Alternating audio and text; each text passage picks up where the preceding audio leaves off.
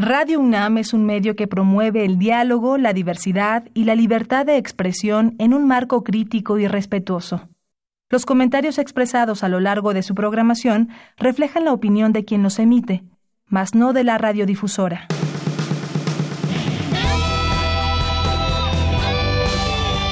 Prisma RU. Relatamos al mundo.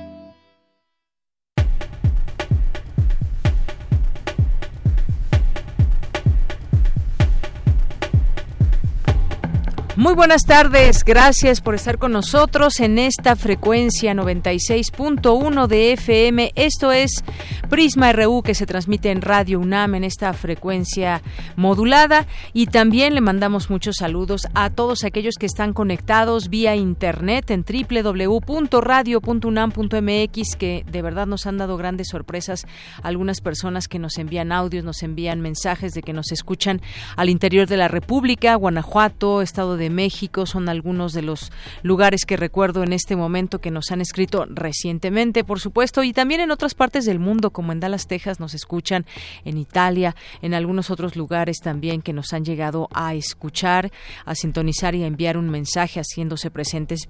Bien, pues yo soy Deyanira Morán y en nombre de todo el equipo le doy la bienvenida a este espacio para que nos acompañe en la emisión de hoy miércoles 20 de noviembre del año 2019.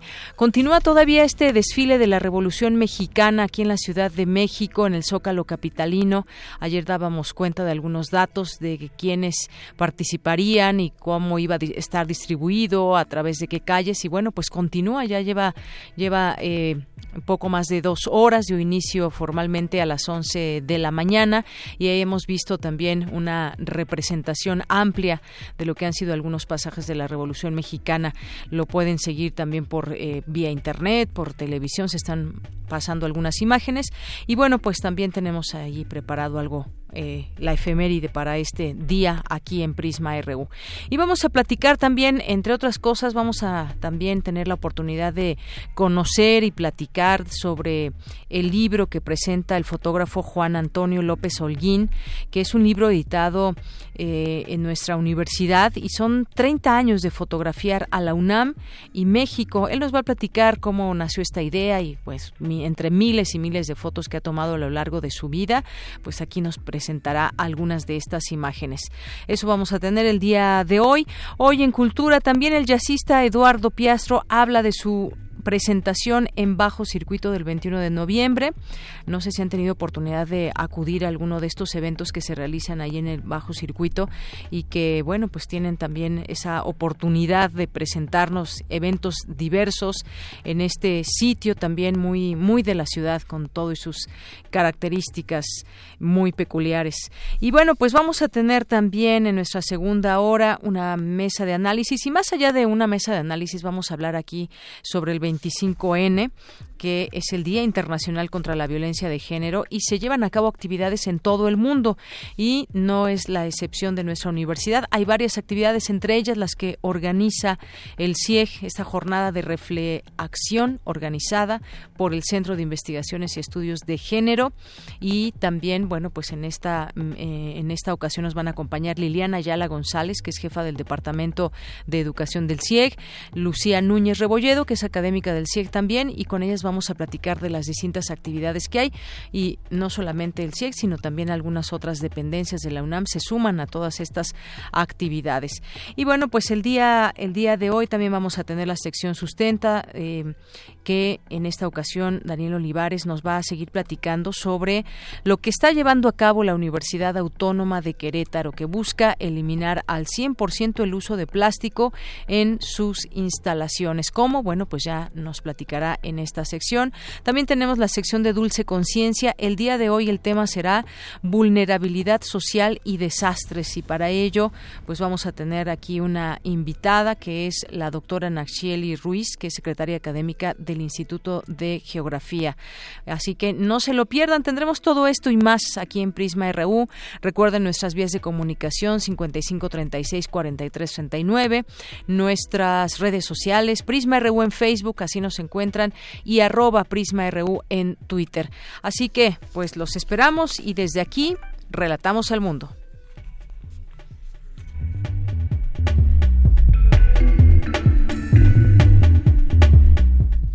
Una de la tarde con nueve minutos, hoy miércoles 20 de noviembre, en resumen en los temas universitarios, en el marco de la conmemoración del establecimiento de la Convención sobre los Derechos de las Niñas y los Niños, se organiza jornada cultural. Mi compañera Virginia Sánchez nos tiene los detalles nos tendrá los detalles.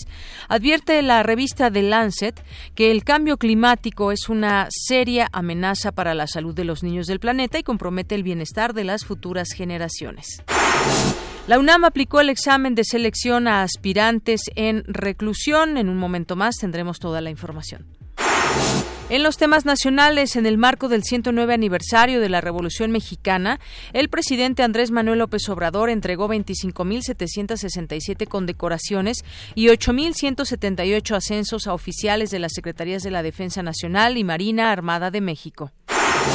El secretario de la Defensa Nacional, Luis Crescencio Sandoval, refrendó la lealtad de la institución con el, con el proyecto del presidente Andrés Manuel López Obrador. El gobierno federal canceló oficialmente las zonas económicas especiales. Mónica Maxice Doyer rindió protesta como presidenta del Consejo Nacional para prevenir la discriminación para el periodo 2019-2023. Y en temas internacionales, el gobierno de la autoproclamada presidenta de Bolivia, Janine eh, Áñez, podría lanzar este miércoles por decreto la convocatoria a elecciones si no logra un acuerdo con la Asamblea Legislativa donde tiene mayoría el partido del exmandatario Evo Morales. El presidente de Estados Unidos, Donald Trump, señaló que México y Canadá podrían huir del TEMEC, luego de que la presidenta de la Cámara Baja, Nancy Pelosi, les haya hecho esperar para la ratificación del pacto. Hoy en la UNAM, ¿qué hacer y a dónde ir? El Seminario Universitario de las Culturas del Medio Oriente y la Filmoteca de la UNAM te invitan al ciclo La música en el cine de Medio Oriente, que se presentará a partir de hoy y hasta el próximo 24 de noviembre en las distintas salas del Centro Cultural Universitario. Hoy no te puedes perder la función de la cinta A las Armas, del director libanés Henry Barakat, película musical y bélica que habla sobre el cerco del Imperio Otomano para impedir el ingreso de trigo al Líbano y provocarle una gran hambruna durante la Primera Guerra Mundial. Asista a la función hoy a las 18 horas en la Sala Julio Bracho del Centro Cultural Universitario. Como parte del ciclo Revolución Mexicana, TV UNAM transmitirá la película Cuartelazo, del director mexicano Alberto Isaac Ahumada. Este largometraje aborda uno de los más sangrientos episodios de la historia nacional, la decena trágica, que se inicia cuando el general Victoriano Huerta manda a asesinar al presidente Francisco I. Madero, al vicepresidente José María Pino Suárez y al senador Belisario Domínguez. Disfruta de la adaptación de este episodio de nuestra historia y sintoniza la señal de TV UNAM hoy en punto de las 22 horas por el canal 20.1 de televisión abierta. No te puedes perder la lectura dramatizada de la obra Adiós a las bestias, con la participación del dramaturgo Alaciel Molas González. Asista a la función que se llevará a cabo hoy a las 20 horas en el foro La Caja Negra del Centro Universitario de Teatro. La entrada es libre y el cupo limitado.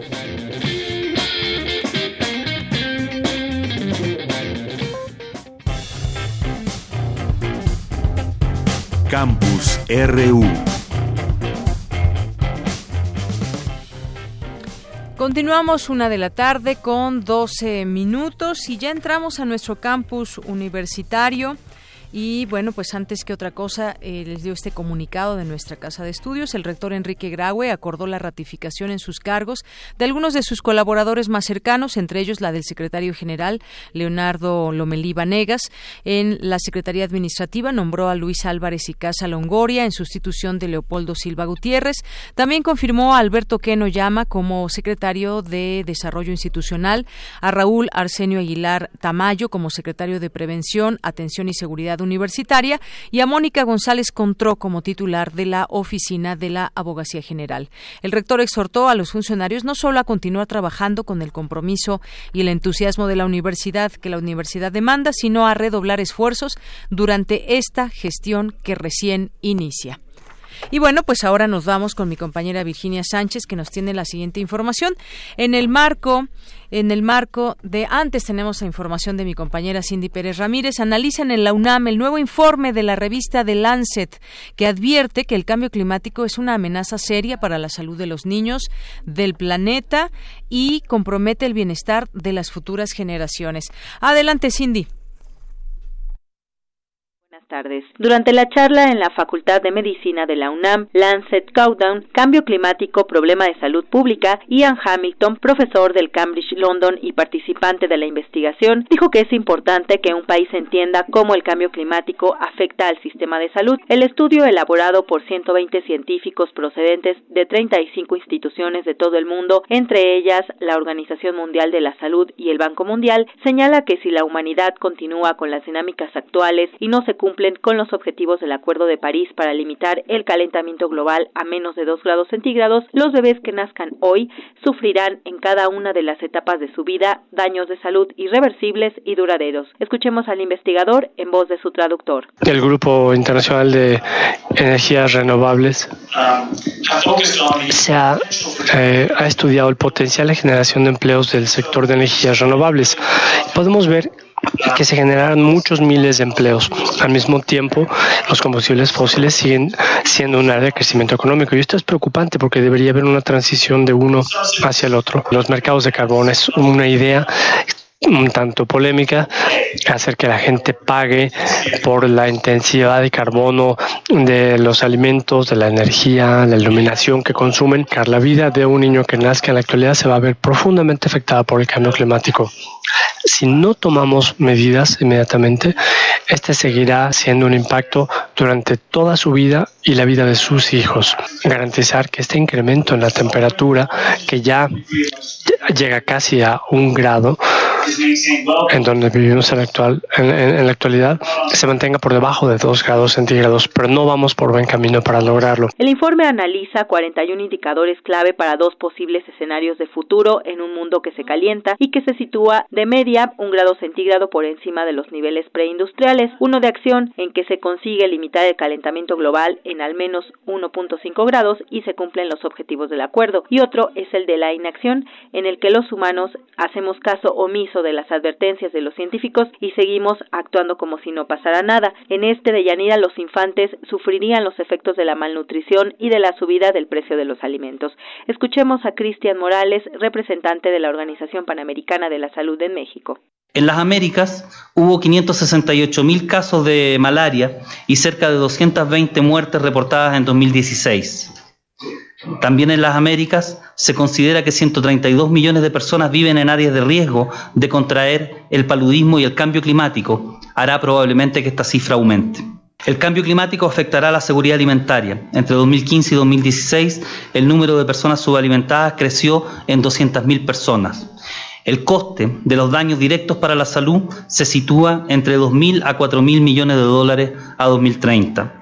Las zonas con malas infraestructuras sanitarias, que se hallan en su mayoría en los países en desarrollo serán las menos capacitadas para prepararse ante estos cambios y responder a ellos si no reciben ayuda. Las temperaturas extremas del aire contribuyen directamente a las disfunciones por enfermedades cardiovasculares y respiratorias. The Lancet Countdown también alerta acerca de la contaminación del aire que ahora ya se asocia a 3 millones de muertes prematuras al año y que empeorará si no se toman las medidas necesarias. Hasta aquí la información de Yanira. Muy buenas tardes. Gracias, Cindy. Muy buenas tardes. Es la una con 17 minutos. Bueno, un momento más tendremos aquí a Juan Antonio López Holguín, que ya llegó, ya tiene aquí sus libros que están todos eh, viendo, su libro sobre fotografía. Ahorita vamos a platicar con él, pero antes está aquí conmigo Vicky Virginia Sánchez en el marco de la celebración sobre los derechos de las niñas y los niños, adoptada y ratificada por la Asamblea General de las Naciones Unidas en 1989. Se realizó el foro Agenda Pendiente a 30 años de la adopción de esta convención. ¿Qué tal, Vicky? Buenas tardes. Hola, ¿qué tal, Deyanira? Auditorio de Prisma RU, muy buenas tardes. Garantizar la buena salud, el acceso a la educación de calidad, protegerlos de amenazas que pongan en peligro el desarrollo físico y emocional, son algunos de los puntos que integran la Convención sobre los Derechos de las Niñas y los Niños, la cual, con 194 signatorios, es el instrumento internacional de derechos humanos más ratificado en el mundo. En México ha ratificado, se han ratificado los dos primeros protocolos adicionales de la Convención sobre la participación de niños en conflictos armados y la venta y prostitución de ellos. Sin embargo, falta un protocolo facultativo que tiene que ver con la posibilidad por parte de las y los niños de comunicar o denunciar si sus derechos han sido violados. Así lo, lo señaló Christian Skug, representante del Fondo de las Naciones Unidas para la Infancia UNICEF en México, durante la inauguración del Fondo Agenda pendiente a 30 años de la adopción de la Convención sobre los Derechos de las Niñas y los Niños. Por su parte, Mónica González Contró, abogada general de la UNAM, señaló que aún existe un obstáculo muy grande y tiene que ver, dijo, con las percepciones sociales de los derechos de las niñas, niños y adolescentes, las cuales estas percepciones pues pueden abordarse y pueden verse y checarse en el inventario CDMX y bueno, sobre esto eh, señaló lo siguiente. Entre muchas cosas interesantes que no voy a desarrollar aquí, encontramos que casi 40% de las personas adultas en esta ciudad, a partir, bueno, de las personas a partir de 15 años, que fue a quienes se encuestó, piensan que los derechos de los niños disminuyen la autoridad de los padres. Entonces, pues nosotros sabemos que esto no es así, que no se trata de decir, pues los papás ya no tienen autoridad, claro que tienen autoridad, pero los papás tienen que respetar los derechos. Fíjate que también señaló que eh, en este inventario ahí se refleja que tres de cada diez personas adultas piensan que los niños deben tener los derechos que plantean sus padres por ser menores de edad, por lo que eh, Mónica González Contro dijo, aún hay un horizonte de mucho trabajo que aún hay que hacer. Así que a 30 años de la convención, Guillermo Lerdo de Tejada, presidente de la Comisión de Atención al Desarrollo de la Niñez del Congreso de la Ciudad de México, abordó los cuatro temas que según la CEPAL hay que avanzar. En primer lugar, nos dice que tenemos mucho que avanzar en los programas, sobre todo dirigidos a la primera infancia, es decir, a los más chiquitos. Segunda cosa que tenemos que hacer también importante es trabajar muy de cerca gobierno con la iniciativa privada y con la sociedad civil. Que tenemos que trabajar también con las familias y sobre todo con los adultos para cambiar esta visión que tienen sobre los derechos de la niñez y entender que tienen que ser un facilitador para el ejercicio de estos derechos. Y también un trabajo pues ya más técnico que tenemos que mejorar la información, la estadística, la investigación, la evaluación para tomar mejores decisiones. En este foro que forma parte de la jornada cultural Celebremos Nuestros Derechos, pues también para celebrar estos 30 años de esta convención, también estuvieron presentes Nacheli Ramírez Hernández, Ombudsperson Capitalina, y Minerva Gómez Plata, representante del programa Infancia de la Universidad Autónoma Metropolitana. Y bueno, de ella también pues quiero compartirles justo el artículo séptimo de dicha convención. Establece, entre otros derechos, el que las y los niños conozcan a sus padres y a ser cuidados por ellos. Así que hay que destacar que muchas niñas y niños, así como muchas madres y padres, han sido violentadas en este derecho al ser separados entre sí, por lo que el día de hoy en el tercer juzgado de la instancia familiar frente a la Alameda Central se llevó a cabo un acto psicomágico para 34 voces encabezado por el cantautor Juan Pablo Villa y Leticia Servín, quien desde hace más de 20, años, 20 meses, pues su hijo Dante Ocampo fue sustraído por el padre del mismo y hasta la fecha pues sigue luchando jurídicamente para recuperarlo. Así que yo creo que en este marco de los derechos de las niñas y los niños creo que es importante también visibilizar esta lucha que muchas padres y madres están dando, pues haber sido apartados y separados violentamente de sus hijas y hijos. Por supuesto, es un derecho que tienen los niños y que bueno, pues lo que suceda entre los adultos, para eso también hay leyes y las leyes deben proteger a esos a esos niños y en todo caso madres o padres que hayan sido despojados como fue el caso de Leticia Servín. Así es. Muchas gracias Vicky. Gracias a ti, buena tarde. Muy buenas tardes. Continuamos, continuamos ahora con Natalia Pascual eh, que nos tiene información sobre este 20 de noviembre que se conmemora el 109 aniversario de la Revolución Mexicana. Adelante, Natalia.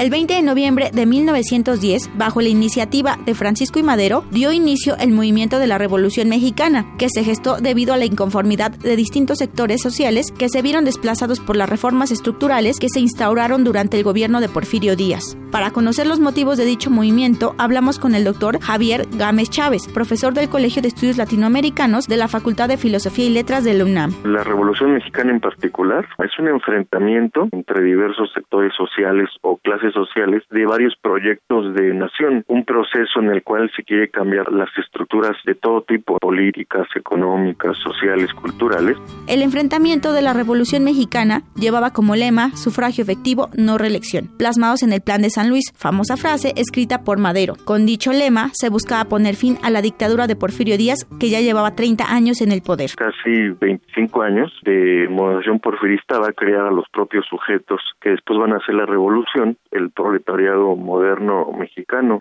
sindicatos con los mineros, los ferrocarrileros, una clase media, el campesino, porque en términos económicos, si bien el porfiriato tuvo mucho éxito, en términos políticos y de democracia, pues fue muy carente, o sea, fue un estado autoritario a partir de una dictadura lo que generó la revolución, un descontento porque esta modernización no vino con el acceso a los derechos políticos, económicos, sociales modernos, sino todo lo contrario, fue muy desigual. Una vez depuesto Díaz del poder, Madero ocupa la silla presidencial con las primeras elecciones democráticas después del antiguo régimen, pero la lucha no terminó allí. Con la decena trágica, Madero recibió un golpe de Estado y Victoriano Huerta ocupó la presidencia. Posterior al golpe de Estado, varios movimientos en distintas partes de la República Mexicana empezaron a combatir para sacar a Victoriano Huerta del poder, lo que llevó a un enfrentamiento entre distintos grupos, que buscaban implantar sus distintos proyectos revolucionarios y ocupar el poder. La Mexicana, la que pensamos que en 1910, tiene un origen aproximadamente a principios del siglo XX, el 900.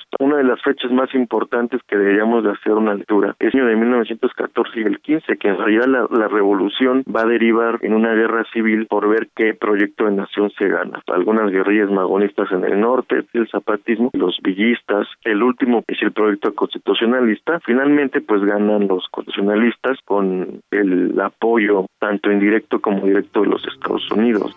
La creación de la Carta Magna en 1917 en manos del movimiento constitucionalista marcó el principio del fin de la Revolución Mexicana y los sectores sociales recién formados tuvieron presencia en la sociedad postrevolucionaria. Ahora la libertad y la igualdad eran las normas obligadas para la supervivencia. A partir de dar un margen o un nuevo margen legal al nuevo Estado revolucionario, ahí es donde concluye el proceso de la revolución. El Estado revolucionario nace a partir del constituyente de 1916-17, pero sí es un constituyente de verdad donde no solo participan los constitucionalistas, sino participan diversas fuerzas que han sido derrotadas, pero que finalmente pueden lograr sus diputados constituyentes. Y como la Constitución del 17 representa de manera contradictoria todas las fuerzas que participaron en la revolución. La revolución tuvo sus adelantos para la nueva sociedad, como lo dice el doctor Gámez. Lo que sí cambió la revolución mexicana fue de vivir en una sociedad y un estado oligárquico a vivir en un estado moderno, que tuvo sus adelantos y ventajas en lo económico, pero siempre falló en lo político, porque se construyó un estado autoritario en términos políticos, con corporativismo en los sectores populares y una presencia fuerte del Ejecutivo. Casi no hemos vivido una vida democrática al 100%. Para Prisma RU, Natalia Pascual.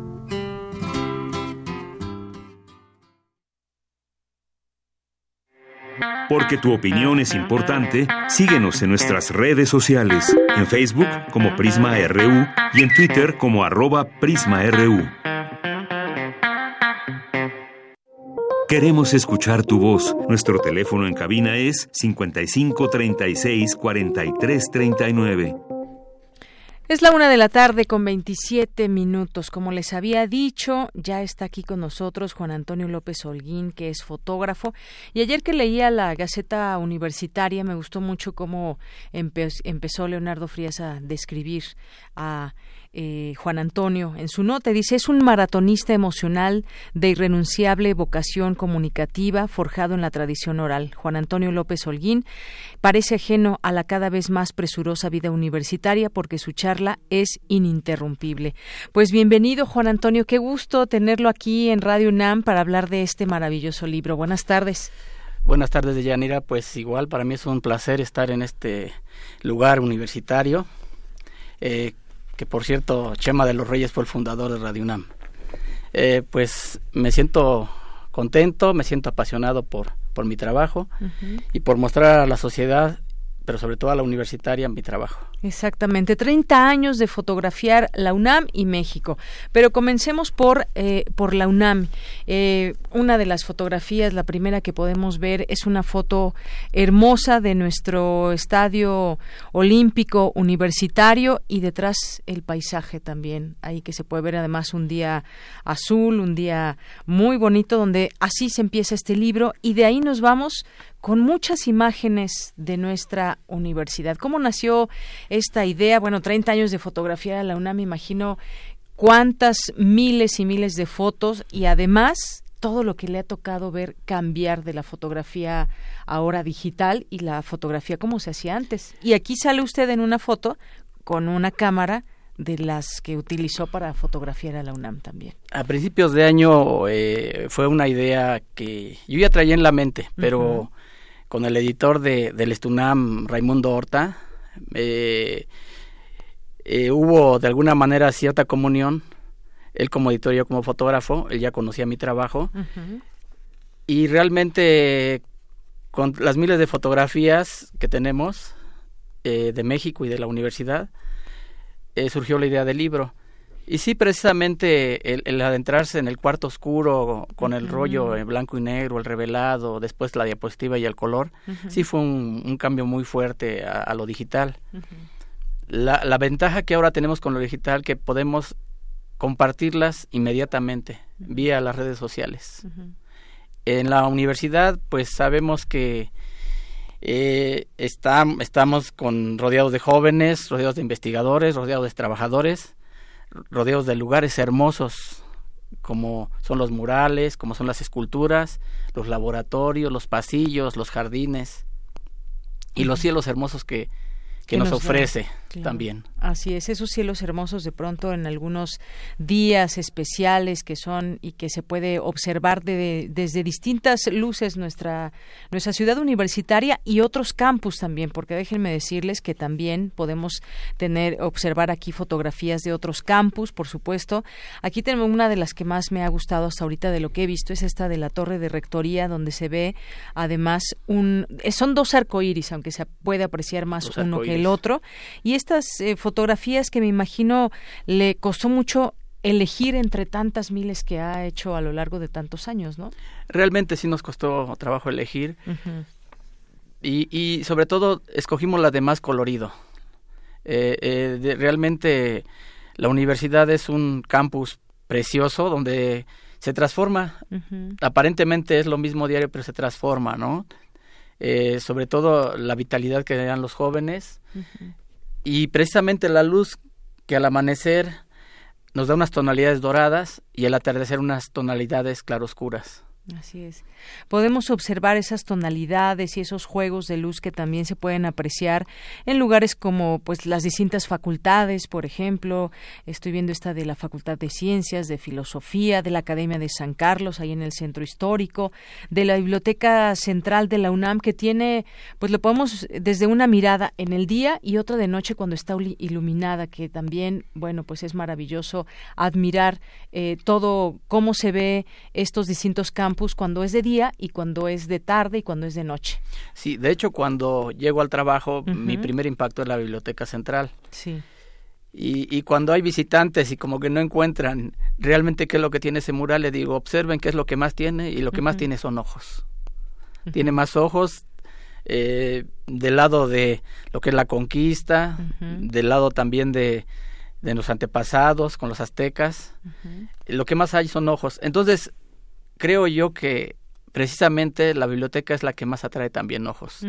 Se dice que es eh, el lugar más fotografiado y visitado de México. Así es. Y bueno, también nos, eh, nos permite esta mirada a la arquitectura barroca, por ejemplo, del antiguo Colegio de San Ildefonso de la UNAM, o por ejemplo el CONACIT en el Instituto de Física de la UNAM, en la Sierra Norte de Puebla, que pues bueno, aquí se ve que era una temporada de frío. Sí, fue una temporada de frío y al fondo vemos el pico de Orizaba, está en el volcán Sierra Negra, donde está el telescopio milimétrico. La universidad tiene instalaciones en prácticamente todo el país. Así es. Y se destinga de todo, vaya. Y a usted le ha tocado también hacer muchos viajes, por lo que veo, porque estoy viendo aquí, por ejemplo, también eh, desde el Observatorio de San Pedro Mártir en Baja California, está también, eh, bueno, ya decíamos, la Biblioteca Central y están algunos otros sitios también, la Enes León, me parece por ahí que la, que la vi también. Es decir, también ha sido, ha sido eh, fotografiar y viajar en ese sentido, conocer también esos ángulos y esos sitios que nos permite nuestra universidad. Sí, ha sido un, placer, una fortuna eh, viajar, este, además de hacer mi trabajo con, con alegría, eh, conocer, por ejemplo, Mazatlán, el buque El Puma, un buque oceanográfico, y, y, haber tenido la oportunidad de, de pernotar una noche ahí. Eh, cada año vamos a correr a Mazatlán, tenemos un grupo de corredores de la universidad, los felinos UNAM, y regularmente pedimos permiso al capitán y nos permite conocer el barco. Entonces ya no lo vemos solamente en fotografía, lo vemos físicamente y esa es una, gran alegría. Muy bien. Y, no solamente son escenarios, y es por ejemplo este barco que vemos aquí, que también está en este libro, sino también personas, académicos, estudiantes, trabajadores, haciendo lo suyo todos los días, que es trabajar. Vemos aquí, por ejemplo, laboratorios, vemos distintos sitios donde la gente, eh, pues ahí usted la tomó trabajando en su momento. Sí, los laboratorios universitarios a los que muy pocos tienen este la oportunidad de entrar, yo creo me siento halagado de, de, entrar en estos laboratorios, conocer el, los aceleros de partículas, los microscopios, pero sobre todo conocer esas manos con las, las que están trabajando, esos rostros que maravillados ven lo que están investigando y plasmarlos en la Gaceta UNAM, pues para mí es un halago. Así es, decíamos, ya hablábamos de ciencia y tecnología, la fotografía dentro de este capítulo, artes en la UNAM y que aquí, por supuesto, pues vemos música, danza, teatro, eh, aquí, por ejemplo, vemos a la Orquesta Filarmónica de la UNAM, cuando estuvo Serrat en la Facultad de, de Química, aquí vemos una fotografía y que también va cambiando esa manera de ir captando esos momentos, cuando está el escenario ahí dispuesto, que está inmóvil, pero también cuando está en movimiento como es este caso de las artes. Sí, sabemos que la universidad es difusión de la cultura.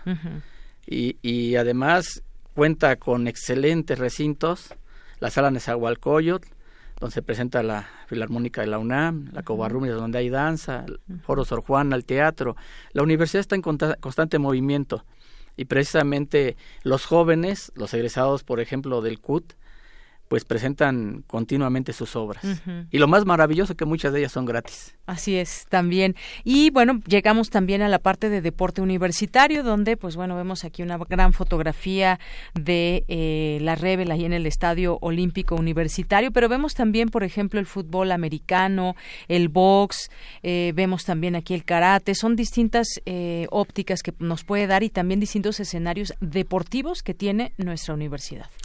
Sí, la universidad realmente nos presenta un cúmulo de emociones y entre ellas está el deporte.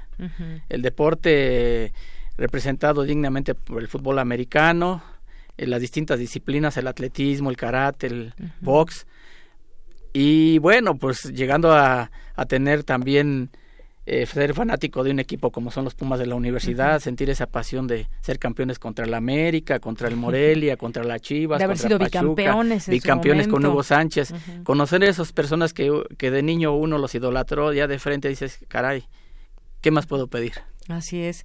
Bueno, Juan Antonio, también están algunas personalidades que en todos estos, a lo largo de todos estos 30 años, le ha tocado esta oportunidad de que vean hacia su lente, poder fotografiarlos, poder llevarlos eh, en este recuerdo, inmortalizarlos en una fotografía. Por ejemplo, podemos ver a, Luis Nishizawa, a Jaime Sabines, está por aquí una de Elena Poniatowska, está también Miguel Ángel Granado Chapa aquí en Radio UNAM, aquí se ve frente al micrófono, está Miguel León Portilla, están distintas personalidades que usted ha, logrado ahí captar sus momentos, no todos viendo hacia la cámara, algunos, como decía, en, en su momento llevando a cabo alguna conferencia, llevando a cabo alguna plática, trabajando. Sí, aquí vemos a intelectuales, historiadores, cervantistas. Eh, yo un gran placer haber conocido a, al doctor este Edmundo Gorman, eh, hermano de Juan O'Gorman, creador de la Biblioteca Central, eh, haber conocido a Helen Escobedo, creadora del Centro Cultural Universitario, a Miguel León Portilla, gran historiador. De hecho, al maestro Granado Chapa, estar cerca de él en su cabina y hacerle bastantes imágenes, para mí fue un gran halago. Así es, como decíamos, de tantas imágenes, pues solamente aquí estamos con una, una selección. Y luego llegamos también a la parte de vida universitaria, donde vemos esos, esos lugares que están llenos de vida y que esos escenarios, esos eh, auditorios, por ejemplo, con el puño alzado, que implican y se habla también de luchas por nuestras eh, aulas y, y auditorios y salas. Bueno, pues han pasado miles y miles de eventos de, a lo largo de la historia de la universidad que también pueden verse reflejados. Es parte de la historia y de la vida que, tiene la universidad. Sí, la, la situación eh, que genera movimientos es parte de la universidad también. Entonces, tanto a nivel académico, a nivel estudiantil, a nivel laboral, la universidad es algo inigualable, ¿no? y, y, yo creo que el, el hecho de, perpetuar esas imágenes le da más valor a, nuestra institución. Así es, le da más valor y bueno, pues vemos ahí también, eh, ya llegamos ahora a la parte de México y su grandeza, donde decíamos, son fotografías de la universidad, pero también de México y de lo que ha podido usted observar a través de su lente. ¿Qué podemos ver en esta, digamos, segunda parte del libro? El, colorido de lo que es México, de, la cual, de la cual forma parte nuestra institución eh, hay imágenes que tomo desde Ceú con los volcanes y pareciera que lo tomo a unos metros de distancia, uno de otro. Mas, sin embargo, hay, hay que recorrer horas de camino para llegar a tener ese, ese espacio también, por ejemplo, con el Estlacigua de Popocatépetl. Pero también la sierra. Nosotros tenemos un observatorio en San Pedro Mártir y esa inmensidad de conocer la sierra eh, mexicana, de conocer sus mares, de conocer sus desiertos, porque también tiene desiertos, sus selvas, sus bosques. Y plasmarlo, pues, híjoles, es, es algo increíblemente maravilloso. Y todo gracias a mirar, porque no se trata nada más de disparar el, eh, la cámara, hay que observar, hay que encuadrar y hay que meditar también la imagen. Exacto, qué es lo que quiere uno representar a través de, de esa imagen, qué es lo que se quiere mostrar. Y bueno, en estas fotografías de México podemos encontrar volcanes, em, campos, nubes, paisajes, cielos en distintas tonalidades, resplandor, montañas, también, em, por ejemplo, hay una en particular que me, me ha gustado mucho, eh, Juan Antonio, Botón de Luna de Chiacuí, Oaxaca, por ejemplo, que tiene, ahí justamente se ve alguna flor, pero en primer plano digamos que se ve ese botón de luna. Bueno, afortunadamente por nuestro grupo de corredores hemos tenido la oportunidad de ir a, lugares diversos, entre ellos la Sierra de Oaxaca. Eh, adelante de donde nació don Benito Juárez, de Gelatao, hay un lugar que se llama Jiacuí. Y también se pueden ver algodones, las nubes como algodones. Y esa foto de la que mencionaste precisamente es, es, un árbol de durazno, con la luna arriba de él. Así es. Y bueno, pues también podemos apreciar aquí dunas, catedrales, eh, capillas, eh, distintos lugares que ah, incluso también hasta, hasta comida como estos elotes, océanos, lagunas, ríos, cascadas, mucho que podemos apreciar y, e imaginar todo lo que nos falta eh, conocer, quienes no conocemos todo nuestro hermoso país. Ahí también las tonalidades del agua, por ejemplo, que tiene México y que podemos encontrar, las cascadas, por ejemplo, las plantas, flores. Me parece que es un, libro bastante completo y que, pues bueno, nos podemos ahí pasar un buen tiempo admirando todo esto que usted nos ofrece. Pues ya casi nos despedimos. ¿Algo más que quiera agregar, Juan Antonio? Pues de alguna manera la mayoría de estas imágenes las han visto publicadas en Gaceta UNAM, a la cual le, agradezco a la Dirección General de Comunicación Social, que es mi, así que mi dependencia, y, y, y agradecer a mi sindicato, al Estunam, que eh, gracias a la Secretaría de Prensa, Alberto Pulido Aranda, y todo su equipo de trabajo, se realizó este libro y, espero que realmente eh, les guste. Eh, pueden pasar a la Secretaría de Prensa del Estunam para que les puedan obsequiar un libro. Muy bien, entonces, y justamente eso, eso quería preguntarle, si alguien que nos esté escuchando quiere alguno de estos ejemplares, entonces puede pasar ahí. ¿En dónde nos dijo? Pues ahorita tenemos cuatro libros que hablen, si quieren, aquí en la Ah, bueno, aquí tenemos... Cuatro libros. Tenemos cuatro libros. Este, ¿Para qué? Pues los primeros que hablen, este... Por Twitter, me dicen. Por Twitter, bueno, por, por, Twitter. que se vayan y pues van a ser eh, los afortunados en tener uno de estos ejemplares como este que pues ya me obsequió usted. Pues Dayanira, agradezco mucho su, su atención y, muchas gracias. No, pues gracias a usted, gracias a usted y seguimos también eh, pues apreciando su trabajo a través de Gaceta UNAM y en este libro en particular. Muchísimas gracias, Juan Antonio López Holguín, un gusto haberle conocido y, y también conocer su trabajo. Muchas gracias. Continuamos. Relatamos al mundo. Relatamos al mundo. Porque tu opinión es importante, síguenos en nuestras redes sociales, en Facebook como Prisma RU y en Twitter como arroba PrismaRU. Queremos escuchar tu voz. Nuestro teléfono en cabina es 55 36 43 39. Continuamos una de la tarde con 43 minutos. Vamos a darle la bienvenida en este espacio a Carla Ramírez. Ella es coordinadora de la Comisión de Equidad de la Facultad de Ciencias. ¿Qué tal, Carla? Muy buenas tardes. Bienvenida. Hola, ¿cómo estás? Muy buenas tardes. Bien, pues muchas gracias. Quisiéramos comentar contigo, pues la próxima eh, semana, la semana de la no violencia, la equidad la hacemos todos, que se llevará a cabo del lunes 25 al, al viernes 29 de noviembre. Y pues quisiéramos que nos platiques de este programa y sobre todo que nos invites ya en próximos días estará por comenzar. Así es, pues eh, a partir de el 25 de noviembre y hasta el 29 de noviembre, que es la semana que entra, tenemos un magno evento en la Facultad de Ciencias, que es la Semana de la No Violencia. Vamos a tener varios expositores muy importantes, como eh, la doctora Claudia Edward, directora del programa HSI de México, la licenciada Liz Bazáñez, directora de México Sin Estrés. Vienen personas de las licenciadas María Andrea Enríquez Martín, Marín, perdón, y la licenciada Sofía Cruz, de la Oficina de la Abogacía General hablarnos, por ejemplo, de a qué nos referimos cuando hablamos de acoso.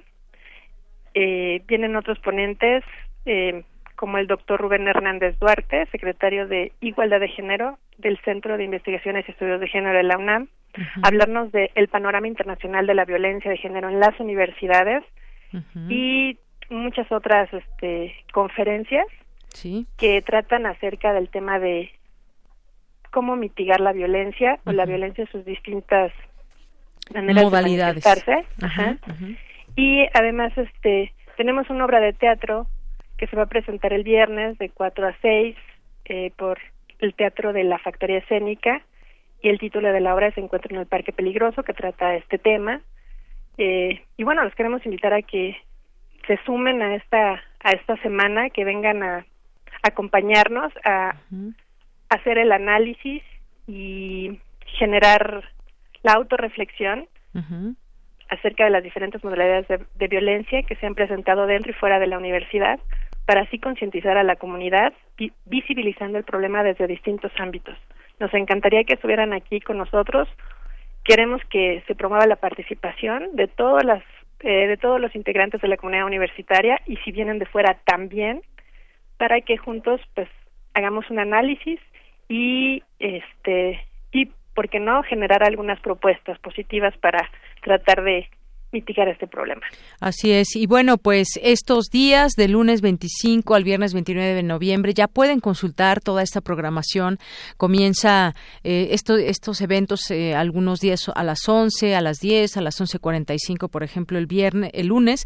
Pero lo importante es que vean también todos estos temas que nos han presentado y que, es, y que esto habla de una organización. Queremos hacer algo y se está haciendo desde distintos espacios de la universidad, como este caso también de la Facultad de Ciencias que veo aquí varios temas, como decías tú bien, Carla, para sensibilizar. ¿A qué nos referimos cuando hablamos de acoso? Sabemos exactamente qué es el acoso, por ejemplo. Eh, también esta violencia de género y lenguaje incluyente. Nuestro lenguaje puede ser también eh, capaz de generar violencia de género y todos estos conceptos que si tenemos dudas, pues este es uno de los lugares donde puede la gente ir, está abierto para todo el público, para que se hagan preguntas. Y bueno, no sé si deseas agregar algo más sobre esto esta semana, que será muy importante ahí en la Facultad de Ciencias. Pues mm, de nuevo la invitación está abierta a todos, a toda la comunidad universitaria y a los que también están fuera, sí. para que vengan y generemos el diálogo. Público general. Ajá, público en general. Tenemos ponentes de excelente calidad y que se especializan en estos temas y que nos van a dar su punto de vista, nos van a hacer reflexionar y por qué no preguntarles también nuestras dudas. Y el programa está ya disponible en la página de la Facultad de Ciencias, por si lo quieren ver. Y si necesitan, vamos a dar también algunas constancias de asistencia para la gente que necesite justificar algo, de alguna manera que vino o que le interesa este tema y necesita una constancia, también le podemos otorgar una de asistencia y que las puertas están abiertas para para generar este este diálogo y esta, esta oportunidad que nos da la universidad para eh, poder entablar nuevas relaciones eh, personales y, y profesionales con la gente que así lo requiera para tratar este tema, ¿no? Muy bien. Y por último, esto se llevará a cabo ahí en la Facultad de Ciencias. Así es, todo va a ser aquí en el conjunto Moshkali, dentro de la Facultad de Ciencias, en un horario más o menos entre 10 y 11 empiezan algunas pláticas algunos días y hay una hora horario de comida donde no hay eventos. Sí. Y terminamos casi siempre a las 6 de la tarde. Muy bien. Hay unos semanas, perdón, unos días que terminamos antes, pero bueno, está variado el, programa. Bueno, y para quienes también quieren consultarlo, está publicado en la, en la Gaceta UNAM del día de ayer, que también la pueden consultar vía digital o a través de su WhatsApp también. Bueno, pues eh, Carla Ramírez, muchísimas gracias por estar con nosotros, hacernos esta invitación extensiva que nosotros hacemos aquí a través del público de Prisma RU de Radio UNAM. Muchísimas gracias. Muchas gracias a ti, que tengan buen día. Igualmente, hasta luego, muy buenas tardes. Carla Ramírez, ella es coordinadora de la Comisión de Equidad de la Facultad de Ciencias de la UNAM. Porque tu opinión es importante, síguenos en nuestras redes sociales, en Facebook como Prisma RU y en Twitter como arroba PrismaRU. Queremos escuchar tu voz. Nuestro teléfono en cabina es 55 36 43 39. Cultura RU.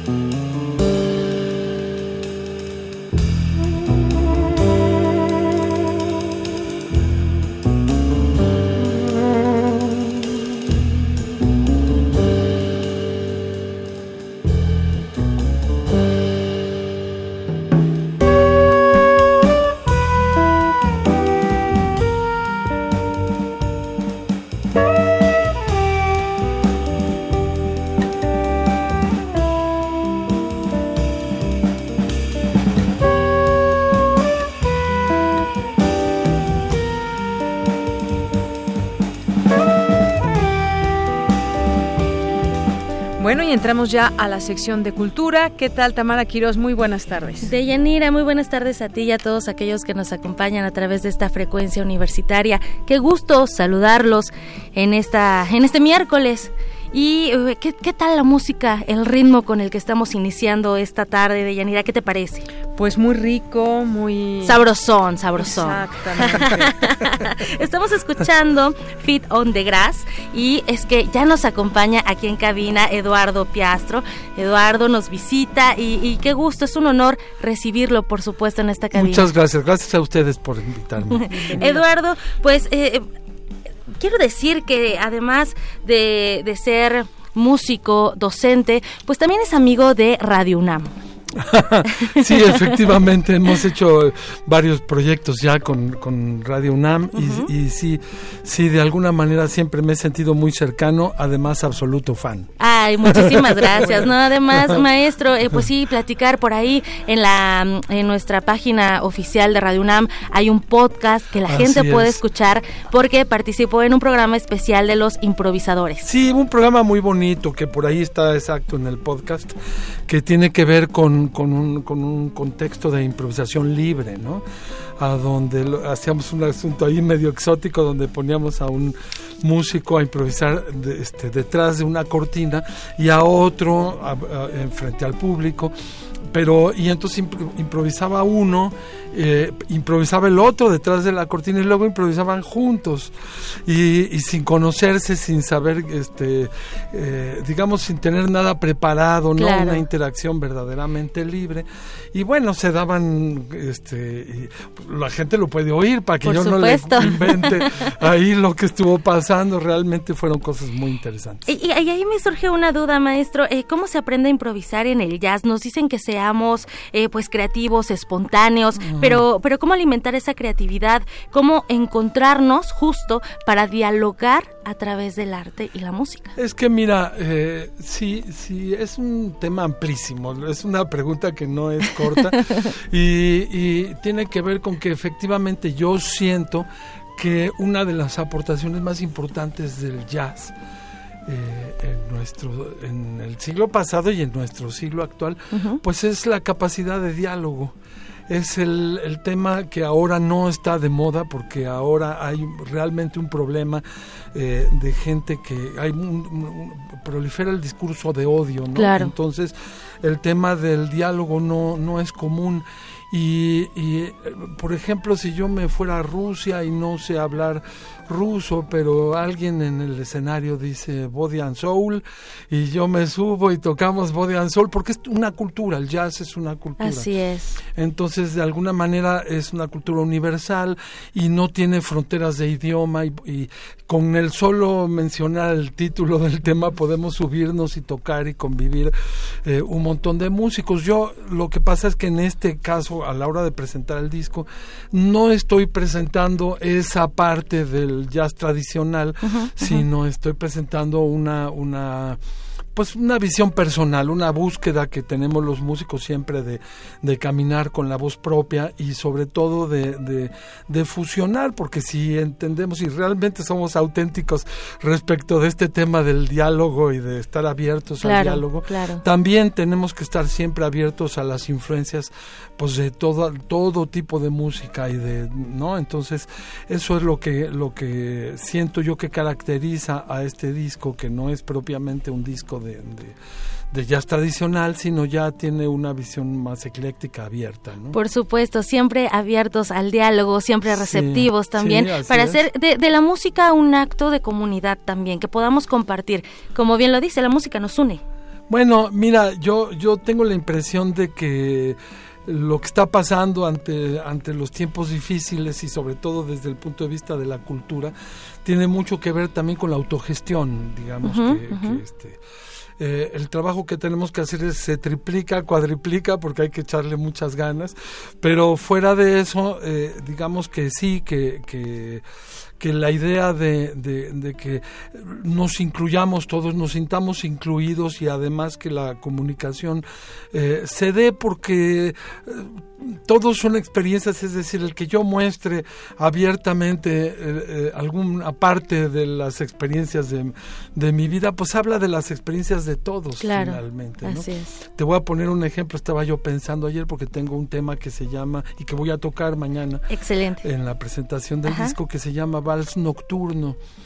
Y bueno, pues es un título más, un título menos, pero yo de, de, pronto pienso en mi vals nocturno, es decir, en, e, es, es, este, en mi guerra interior en la noche, donde están surgiendo este, todas las cosas que a veces están guardadas en el inconsciente. Algunos demonios. a los demonios salen, surgen y bueno, provocan un verdadero vals nocturno, una, una eh, forma de estar y de pasar la noche con, con los, digamos, puede, pueden ser demonios, pero son en realidad deseos que en forma de demonio o de otras miles de formas que adquieren, Ese momento onírico pero, en donde está pero con esas uno cosas solo. que, no, y de alguna manera todos tenemos nuestro Así vals es. nocturno.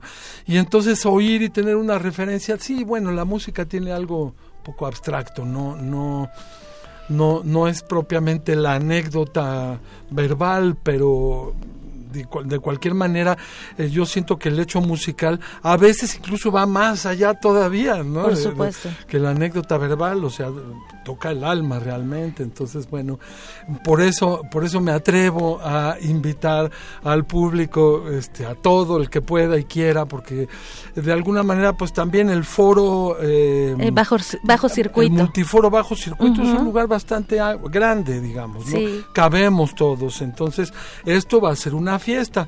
Eh, John Snowworth viene cada año a México, él es un personaje, es, es belga, Ajá. y es un personaje que, que viene pues de voluntario a trabajar en Mazunte y dirige una semana al año por noviembre una eh, pues la banda de Mazunte y ya van dos años consecutivos el año pasado tocamos con el cuarteto en, en el Festival de Jazz de Mazunte, pero invitamos a, este, a tocar a la banda de, de los, de los chicos allá en Mazunte y ahora eh, esa misma banda abrió este año el festival y él hace ese- esa semana voluntaria, ¿no? Donde, donde pues, eh, interactúa con los chicos y muestra un poco del, pues un gran saxofonista, digo, por dar una referencia a Bélgica, es el país donde nació Adolf Sachs, el inventor del es. Saxofón, entonces digamos que... Imagínense la así calidad de y- entrada, de entrada, pues ahí él nació donde se inventó el instrumento, ¿no? Entonces, y bueno, eh, cada año regresa, entonces el primer año pues tocamos juntos, nos entendimos, estuvo divertido. El segundo año hicimos una serie de programas para el canal público de televisión, eh, que todavía sacan eventualmente, son como capsulitas que salen al aire. Al siguiente año ya grabamos el disco y este que es el cuarto año, pues ya lo estamos presentando, ¿no? Entonces, Excelente. Y este es el último material, Fit on the Grass. Sí, fíjate que es muy interesante esto de grabar un disco, porque en el fondo lo que hacemos es tocar, tocar, tocar, tocar, y al final de la gira, ya cuando todo está calientito, nos metemos al estudio de grabación y ahí explota todo, porque Así ya de alguna manera está todo muy natural y fluye. Entonces yo, yo siento que este disco, que por cierto, pues también pueden escuchar en, En plataformas digitales, En plataformas así es. digitales, ahí están todas. Y, pero bueno, yo soy de la generación que lo prefiere físico y además que los invito a, a compartirlo de esa manera, ya sea que lo quieran adquirir físicamente o que nos escuchen en vivo, porque pues es un... Por supuesto, es un deleite, es un gozo y, y no una oportunidad de conocer no solamente este disco, sino toda la trayectoria. Digo, ya, ya, es- ya es toda una vida, maestro, en el jazz. Y creo que la Gracias. gente, eh, pues sí, podrá compartir, eh, déjense tocar el alma a través de la música, a través del jazz. Mañana se presenta en eh, Bajo Circuito, ¿a qué hora? Y, y bueno, vamos ya invitando al, al público. Claro, bueno, bueno, mira, este eh, es la presentación del disco. El disco se llama Feet on the Grass. Eh, hemos invitado a nuestro querido amigo Todd Closer, otro Wow. maravilloso gestor y, y- y muy buen amigo, como para y buen guitarrista, para que podamos este eh, abrir el concierto de una manera quizá distinta y luego ya entramos en la materia del disco, pero intentando también tener esa idea como más abierta de la música, ¿no? Entonces, eh, el bajo circuito es un lugar... eh, Bajo ¿no? puente, Es un muy bien puente, aprovechado. exactamente, allí topando la Condesa, creo que es Juan de la Barrera. el- el- Eh, de hecho, sí, eh, y es la colonia Condesa donde está. Exactamente. Ajá. Y entonces eh, a las 8 de la noche es la cita. Supongo que empezaremos un poquito después, pero es importante que la gente vaya llegando. Claro. Y este, si, si mm, adquieren ahí el boleto, hay una preventa y esa preventa se llama algo así como boletia. Boletia, así Exacto. es. Ajá, Y es entonces- a través de internet. A través de internet ahí lo pueden adquirir y esa preventa, pues es- hoy es el último día, entonces todavía pueden adquirir a un mejor precio y si no, pues ya mañana. Directamente en taquilla, eh, que me parece que está en 200 pesos. Exactamente. Es accesible el Y- precio. Y ya a partir de eso, este, pues, no sé, comienza la noche y, y- y digamos que vamos a llevar discos, vamos a platicar con la gente de todas estas experiencias, de la música misma que tenemos este, Así es. grabada en el disco y de los nuevos proyectos. Y estén pendientes porque, mira, si este año queremos llevar a 200 gentes, digamos, este, fácilmente a, a un lugar así, el año que entra quisiéramos este, hacer un proyecto más grande donde podamos llevar a 400 gentes. Y entonces el tema es ese, digo, uno, uno yo entiendo que, que te puedes quedar en casita y puedes estar este, Escuchando la música, escuchando tal y, vez. y- y todo tranquilo, pero ir a los lugares, Vivirlo, ir al fenómeno en vivo, que además no es un fenómeno, sí hay un fenómeno como tú explicas con- de comunidad, ¿no? Pero que por otro lado pues, es temprano, eh, ¿no? Se pueden estar con su copa, no es caro y, y bueno, pues estar compartiendo una música que de alguna manera, pues sí, tiene eso. Lo que van a escuchar, pues sí son temas que, que están en el disco, pero las improvisaciones y todo lo que ocurre, pues solo va a ocurrir ahí. En ese momento, en ese día. instante, la vida es. está hecha de instantes, déjense tocar el alma. Eh, bueno, no nos resta más que agradecer la visita, Eduardo Piastro. Eh, tenemos dos cortesías dobles para la gente que nos escucha, sabemos que les gusta el jazz. y bueno, no, dijiste que tenías regalos.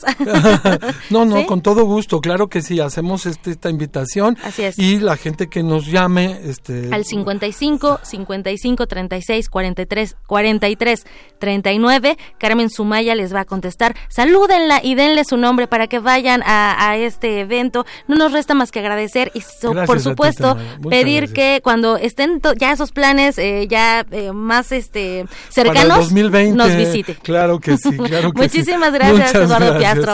Hasta Gracias. luego, Deyanira, gracias. Gracias, gracias y gracias al maestro, por supuesto, por su visita. Vamos a hacer un corte, regresamos a la segunda hora de Prisma RU. Prisma RU. Relatamos al mundo.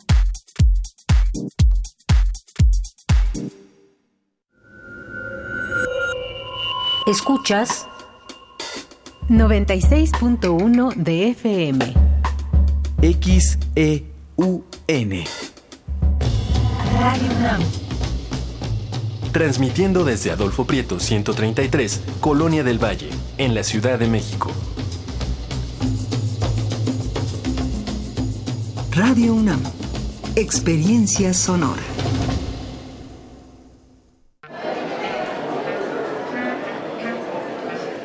Historia de la literatura. Concepción del arte. Idealismo revolucionario. Amores fugitivos. Conferencias magistrales.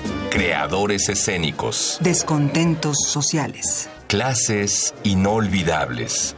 En más de 100 años, ¿Cuántos recuerdos no han circulado por los pasillos de la Facultad de Filosofía y Letras? Eureka.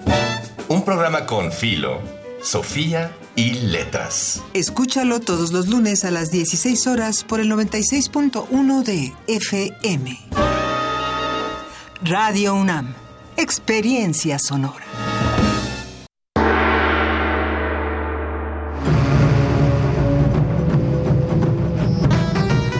La felicidad puede estar escondida en los pequeños detalles, en una nube dorada, en un disfraz de murciélago o en un champiñón verde. No dejamos de jugar cuando nos volvemos adultos. Nos volvemos adultos porque dejamos de jugar. El calabozo de los vírgenes. Todo lo divertido va aquí. Martes, 20 horas. El calabozo de los vírgenes. Habla Clemente Castañeda, coordinador nacional de Movimiento Ciudadano. En Movimiento Ciudadano sabemos que no te equivocaste al votar por un cambio. No te equivocaste al votar por un mejor futuro, aunque vayamos hacia el pasado. No te equivocaste en votar por la honestidad, aunque sigan la mentira y la manipulación. No te equivocaste al votar por la educación y la ciencia, aunque quien gobierna la desprecia. Hace un año no te equivocaste y no puedes hacerlo ahora. No dejemos de exigir que el cambio por el que votaste se haga realidad. Movimiento Ciudadano, el movimiento de México. contra la influenza. Protégete. Deben vacunarse personas con diabetes, obesidad y enfermedades del corazón o respiratorias. También personas que viven con VIH-Sida, enfermos de cáncer o inmunosuprimidos, así como todo el personal de salud. Recuerda, la vacuna es gratuita y se aplica en cualquier unidad de salud. Por tu bienestar y el de tu familia, vacúnate. Secretaría de Salud. Gobierno de México. Este programa es público, ajeno a cualquier partido político. Queda prohibido su uso para fines distintos a los establecidos en el programa.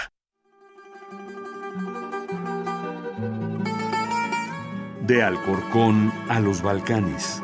De Cabo Verde a la India. Se parte de este viaje por la música del mundo. Mundofonías. Una expedición de Araceli Zigane y Juan Antonio Vázquez. Sábados a las 18 horas por el 96.1 de FM. Radio UNAM. Experiencia sonora. Relatamos al mundo. Relatamos al mundo. Mañana en la UNAM, ¿qué hacer y a dónde ir?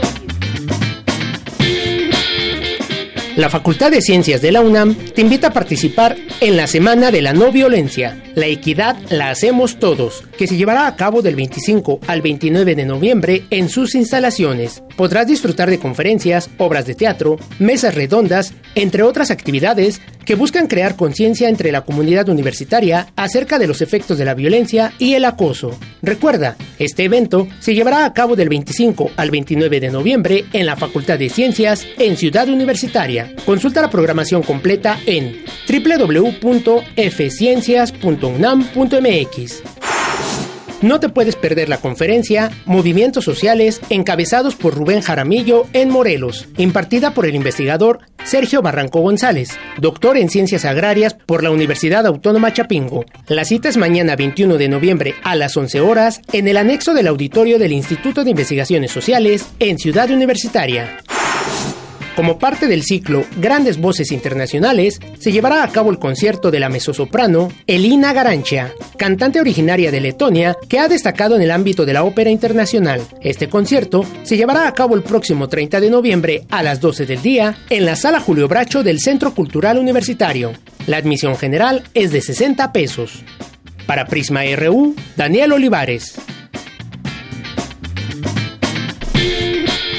Continuamos, estamos ya de regreso aquí en Prisma RU en el 96.1 de FM de Radio UNAM y estamos también transmitiendo a través de internet www.radio.unam.mx y es un gusto como siempre estar aquí con todos ustedes al frente de estos micrófonos y pues esperando que esté siendo de su agrado nuestra propuesta informativa del día de hoy.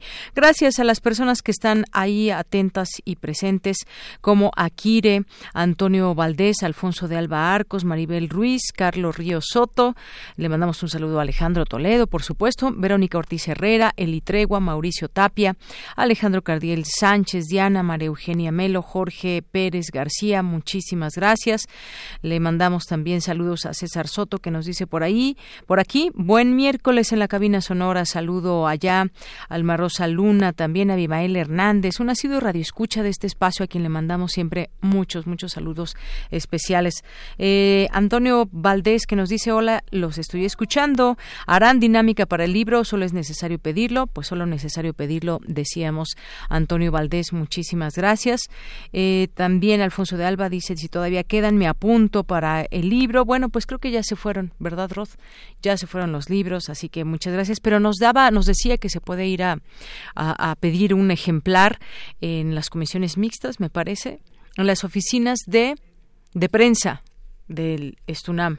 Entonces, bueno, pues ahí exactamente no me acuerdo dónde es ahora, pero pues buscamos la información y, les decimos, la tuiteamos, por supuesto, porque sí es un es un libro que vale la pena conservar, que vale la pena ver y viajar a través de sus páginas.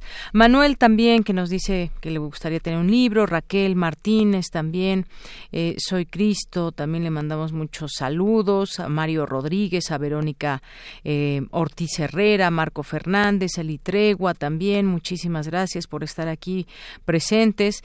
Eso está muy interesante, mucho, dice Alejandro Cardiel, Francisco Javier Rodríguez, buen arranque y también para ti, buen arranque, pues ya no de semana, de día, de tarde más bien. Muchas gracias por estar por ahí. Gaby Romo también, muchísimas gracias. Decíamos ya a Verónica Ortiz Herrera y bueno, a José Luis León también Muchísimas gracias a todos ustedes que están por aquí, con muchísimo gusto. Siempre estamos ahí pendientes. Bueno, pues vamos a vamos a continuar y vamos a escuchar esta información de mi compañera Cristina Godínez. La UNAM aplicó el examen de selección a aspirantes en reclusión. Adelante. De Yanira Auditorio de Prisma RU, la Universidad Nacional Autónoma de México, a través de la Dirección General de Administración Escolar, aplicó el examen de ingreso a nivel licenciatura para personas que desean estudiar una carrera en la modalidad a distancia, pero están en prisión. El personal de la DGAE acudió a los centros de reclusión para realizar este proceso, mismo que de 2013 a la fecha ha atendido a 54 aspirantes, de los cuales han sido seleccionados 20, en las licenciaturas de Ciencias Políticas y Administración Pública, Contaduría, Derecho, Pedagogía y Trabajo Social. Dos de los estudiantes ya concluyeron el 100% de los créditos, uno de ellos en Derecho y el otro en Ciencias Políticas.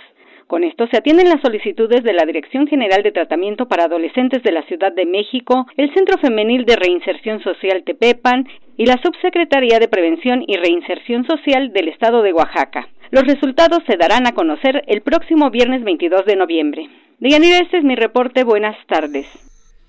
Bien, pues muchísimas gracias, Cristina Godínez. Vamos ahora a la sección de sustenta con mi compañero Daniel Olivares. La Universidad Autónoma de Querétaro busca eliminar al 100% el uso de plástico en sus instalaciones. Adelante.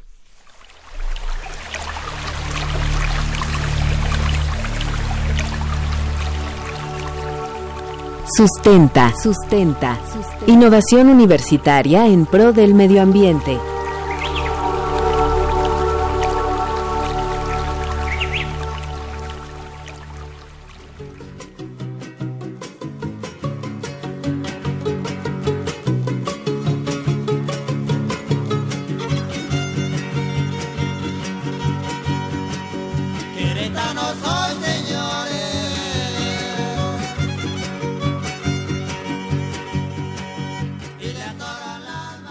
La semana pasada hablamos del proyecto de la Universidad Autónoma de Querétaro que busca alcanzar los 17 Objetivos del Desarrollo Sostenible propuestos por la Organización de las Naciones Unidas en 2015 para hacer frente al cambio climático.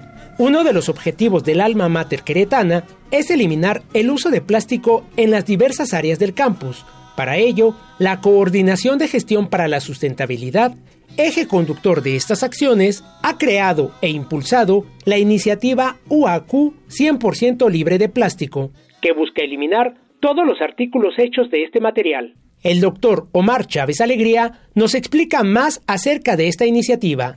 Una de las cosas que teníamos, eh, eh, que tenemos el problema es básicamente en los basureros, ¿no? Que se lleva mucha basura de las cafeterías o se llevaba mucha basura de las cafeterías y entonces una de las cosas que empezamos a trabajar directamente en las cafeterías es precisamente reducir ese, ese esquema y entonces empezamos a implementar el esquema de eh, WAC 100% libre de plásticos. Eh, ha habido una oposición, digamos, en un principio de parte de las cafeterías porque el tema de biodegradables pues no les llamaba mucho la atención, entonces se les dieron algunas otras opciones. Afortunadamente ya lo están tomando en consideración y en lugar de tener este cinco basureros, por ejemplo, en el centro universitario que eran los basureros y siempre estaban llenos, hemos logrado reducir a tres solamente y, eh, y estos tres basureros ya básicamente estamos eh, recibiendo solamente compostables. Eh, solamente dos basureros que tenemos en la universidad están eh, llevando todavía materiales eh, que puedan ser reciclables. Afortunadamente hemos disminuido la cantidad de, de desechos precisamente porque en, la, en, los basureros están este, quitando.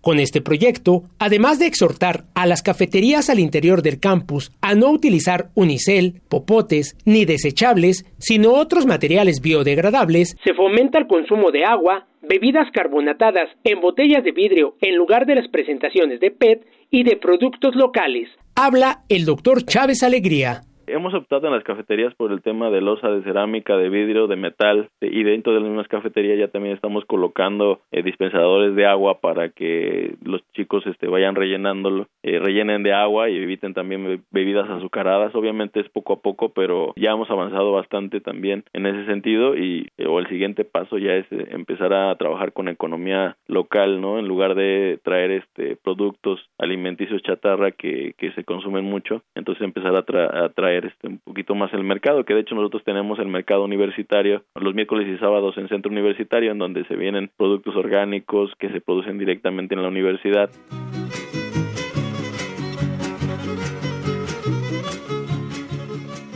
El doctor Omar Chávez Alegría indicó que este es un trabajo conjunto con los locales dentro del campus como parte del trabajo de concientización y colaboración con miras a proteger el medio ambiente. La meta es que el campus de la Universidad de Querétaro esté libre de plásticos de un solo uso. Hasta ahora existe un avance significativo gracias a los exhortos a los lugares donde se venden alimentos.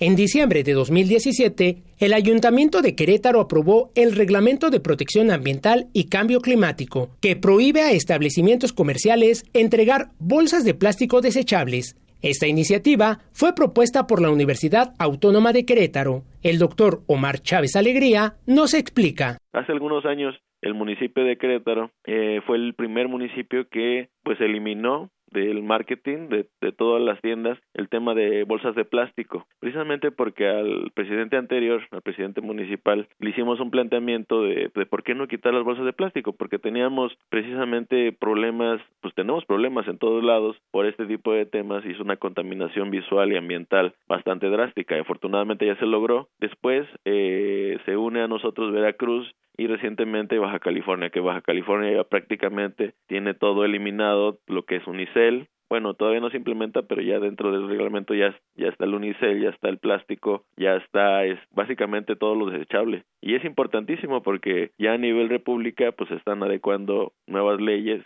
esta reglamentación, que entró en vigor el 1 de abril de 2017, fue pospuesta para su aplicación para agosto de 2018, con el objetivo de impulsar una campaña de difusión y crear conciencia acerca de la prohibición de la venta, facilitación y obsequio de bolsas de plástico, así como la entrega de popotes en establecimientos mercantiles.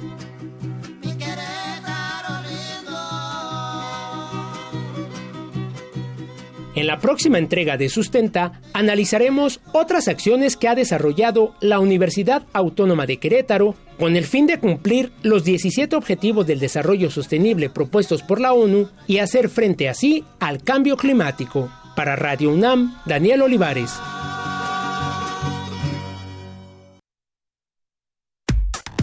Relatamos al mundo. Relatamos al mundo. Tu opinión es muy importante. Escríbenos al correo electrónico prisma.radiounam@gmail.com. Continuamos, gracias por seguir en esta sintonía. Vamos ahora a las breves internacionales con Ruth Salazar. Internacional RU. La Organización de Estados Americanos exhorta este miércoles a las autoridades interinas de Bolivia a convocar urgentemente a elecciones y pide a los actores políticos abstenerse de incurrir en actos violentos. Por su parte, el expresidente de Bolivia, Evo Morales, aseguró que la OEA y su titular, Luis Almagro, se sumaron al golpe de Estado y resaltó que el organismo anunció de manera sorpresiva que tenía un informe preliminar el 10 de noviembre sin tomar en cuenta a las otras partes. La canciller alemana Angela Merkel afirmó que los 330 millones de euros de inversiones desde 2018 en África son modestos si se los compara con China. Por ello, afirmó que impulsará ese rubro bloqueo político en Israel obligaría a nuevas elecciones. Este país deberá someterse a una nueva jornada de elecciones para renovar el Parlamento, tras la negativa del partido ultraderechista Yisrael Beitenu de apoyar la posibilidad de unirse a un gabinete en minoría. Miles de franceses protestan contra los recortes de presupuesto en el sector salud, que rondan los 9 mil millones de euros desde 2005. La Federación Hospitalaria del país denuncia que eso ha provocado carencias en equipos, infraestructura y mala atención a los pacientes. Escuchemos más detalles con el primer ministro de Francia, Edouard Philippe.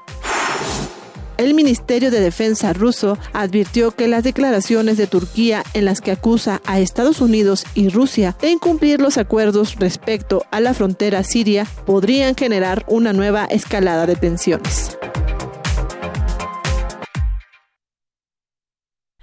Bien, continuamos, continuamos. Gracias por las breves internacionales, Ruth Salazar. Bueno, y entre otras cosas también que tiene que ver con lo internacional, el eh, expresidente de Bolivia, Evo Morales, afirmó que derivado de la violencia de su país, la cifra de muertos se ha llevado, se ha elevado a 30, además de que hay más de 100 heridos. Eh, a través de una conferencia de prensa aquí en la Ciudad de México, eh, donde está asilado, Evo Morales se dijo decepcionado por las de las fuerzas armadas de Bolivia, pues nunca pensó que usarían o que usaran tal violencia contra el pueblo. Eh, del racismo, dijo, pasaron al fascismo, quemaron casas de dirigentes, instituciones del Estado y más. Todo esto a raíz de que ganamos las elecciones, refirió el exmandatario. Insistió en que se forme una comisión de la verdad sobre las pasadas elecciones del 20 de octubre y lanzó un llamado para que se frene la matanza que se está llevando a cabo en Bolivia.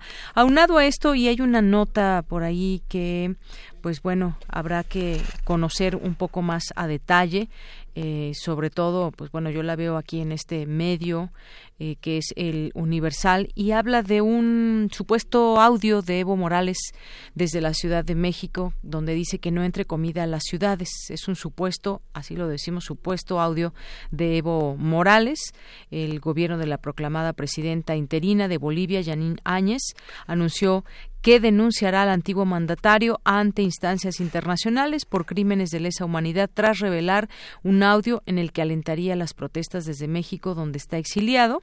El ministro interino del gobierno de Bolivia, Arturo Murillo, presentó este miércoles una grabación de audio que le, atribuye al expresidente Evo Morales, donde un hombre instruye a un dirigente cocalero a sitiar las ciudades y a cortar el suministro de alimentos. Bueno, pues sería muy importante que se dé a conocer si esta grabación es verdadera o no eh, y si es eh, la voz de Evo Morales, si en verdad esta grabación que ya se puede escuchar es la voz o no de Evo Morales y en este sentido, pues bueno, pues deslindar o no responsabilidades. Y bueno, pues por lo pronto en este asunto la OEA exhorta a autoridades de Bolivia a convocar urgentemente a elecciones, en tanto que también Evo Morales denuncia una conspiración internacional en su contra y pues autorizan ya desde Bolivia la salida de la hija de Evo Morales a México.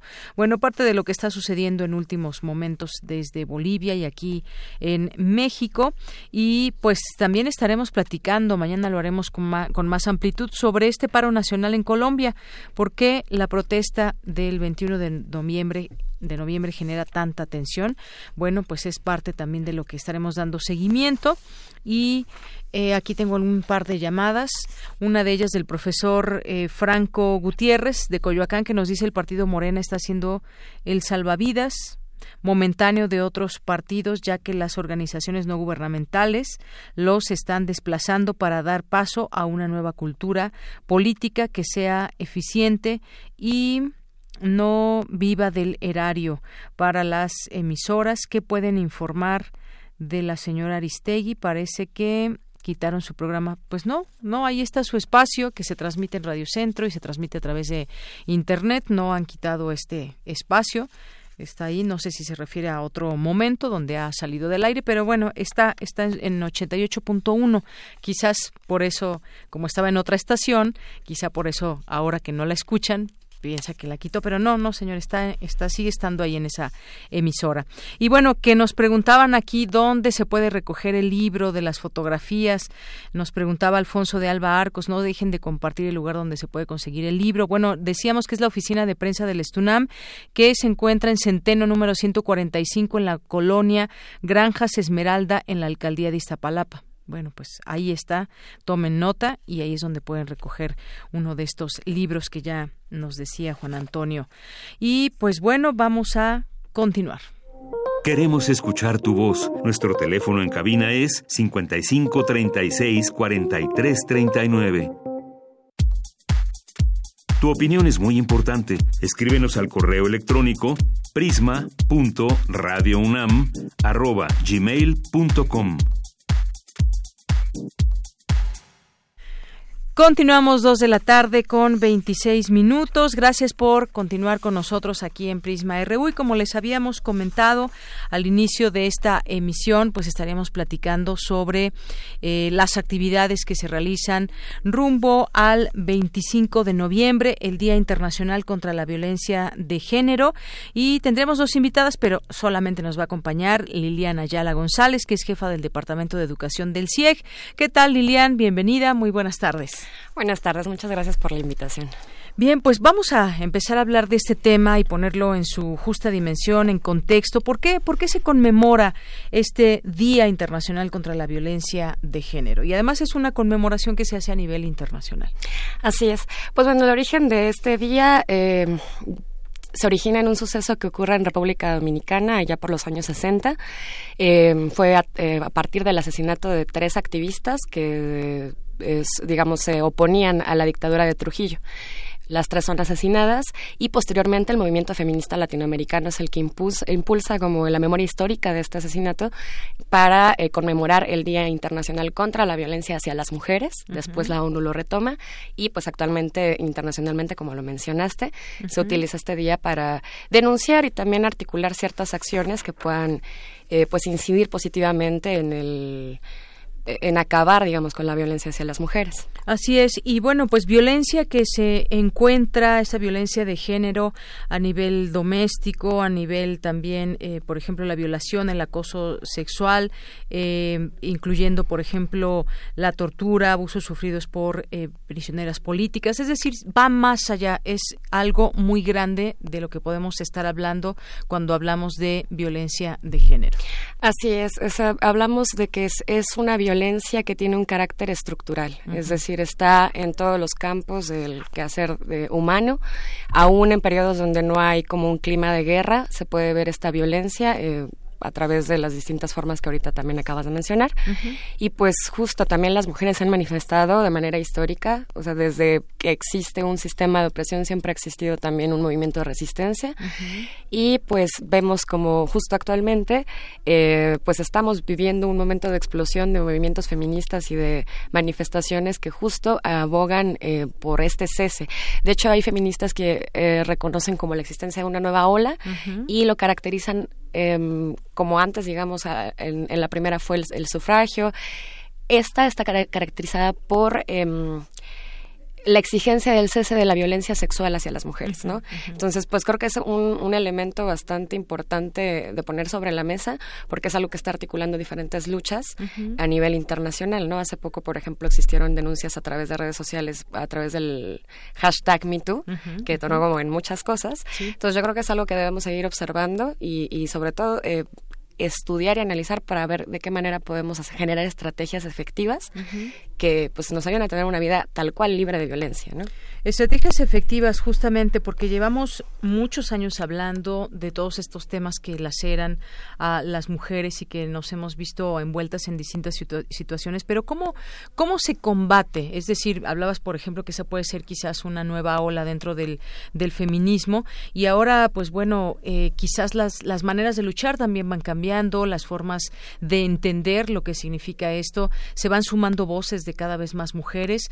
Y, pero ¿cómo, cómo, ¿cómo se logra combatir toda esta violencia de género? ¿Cómo podemos empezar? Y además se ha hecho ya una red internacional, que eso es algo muy importante que hay que mencionarlo y que pues entre la Marea Verde y otros movimientos también importantes se ha logrado, digamos, alzar la voz. Pero ¿cómo, cómo podríamos combatir todo esto? Bueno, yo pensaría que las estrategias siempre son contextuales, ¿no? No es la misma la estrategia que van a generar en un lugar de Europa que la que podría generarse aquí en América Latina. Y también ahí reconocer las diferencias entre los diferentes movimientos feministas que existen actualmente. Hay mujeres que o grupos feministas que utilizan más em, canales institucionales y hay otras que se van más por la vía autónoma, que ha sido también pues una de las grandes diferencias al interior del movimiento y que ambas pues son eh, estrategias que implican diferentes tácticas, pero que de acuerdo con las posibilidades que tienen las mujeres de utilizar esos instrumentos, ya sea institucionales o autónomos, van eh, generando pues em, estrategias de lucha diferentes, ¿no? Yo considero, por ejemplo, que las mujeres zapatistas tienen una forma muy particular que es resultado del contexto específico en el que viven que al de las mujeres que vivimos aquí en la ciudad, ¿no? Y que somos jóvenes o aquellas feministas que ya son más grandes. Entonces, creo que lo interesante sería analizar la manera en la que se pueden articular ciertas luchas y también respetar aquellas eh, que tal vez tienen como el mismo objetivo, pero que utilizan estrategias y herramientas diferentes. Así es. Esto que dices es bien importante, herramientas diferentes, de pronto algunas ópticas desde donde se mira el feminismo, las generaciones, quizás. ¿Tú ves que esto puede ser o implique un problema, quizás las eh, nuevas generaciones con respecto a generaciones anteriores, donde se puede tener una mirada distinta, incluso de conceptos, de pronto? ¿Qué, qué opinas de toda esta discusión que también está puesta en la mesa. Claro, pues yo creo que también el uso de diferentes estrategias ha, sido una de las características del movimiento feminista a lo largo de toda la historia. Em, de pronto una se puede encontrar estos clásicos comentarios en redes de, ah, las feministas de antes prácticamente nos dicen si se daban a respetar. no es cierto, si vemos la historia ha habido irrupciones de carácter que podría la gente incluso hasta calificar de violento, pero creo que la manifestación tiene esa característica inherente. Es una irrupción en el orden impuesto para poner así de manifiesto una exigencia. Entonces, eh, yo lo que veo actualmente es lo mismo, aquellas feministas que se van por la parte institucional y que ahí van obteniendo ciertos logros para este colectivo, y feministas que utilizan diferentes herramientas autónomas. Em, de pronto hay eh, creo que eso es algo muy nuevo en México. Yo no recuerdo que mientras estudié en la UNAM hubiera tantas manifestaciones que se asumieran tal cual como feministas o que tomaran las mujeres las escuelas. Entonces, yo creo que eso em, es resultado de un clima internacional y también de la articulación de ciertas eh, movilizaciones utilizando las herramientas tecnológicas que tenemos actualmente. Fue una manera de identificarnos, de reconocernos y de sumarnos a hacer acciones colectivas. Entonces, eso yo lo pondría como una eh, cosa nueva que no había, no, nunca se había visto así, por lo menos en la UNAM, ¿no? Hablando como ya del contexto específico sobre el cual ahorita vamos a seguir la conversación. Creo que eso es algo muy positivo porque pues reconocerte como una persona que puede manifestarse de manera autónoma, no nada más como acompañando otros movimientos, creo que es fundamental para lograr un cambio orientado hacia la igualdad de género. Claro, hay muchas de, hay muchas denuncias, hay muchas demandas que, que se están haciendo desde la comunidad universitaria en el caso de, de las mujeres y uno, una parte también en el discurso del rector ahora que tomó protesta en su segundo eh, periodo como rector, pues hablaba de eso, de poner énfasis en todas estas acciones.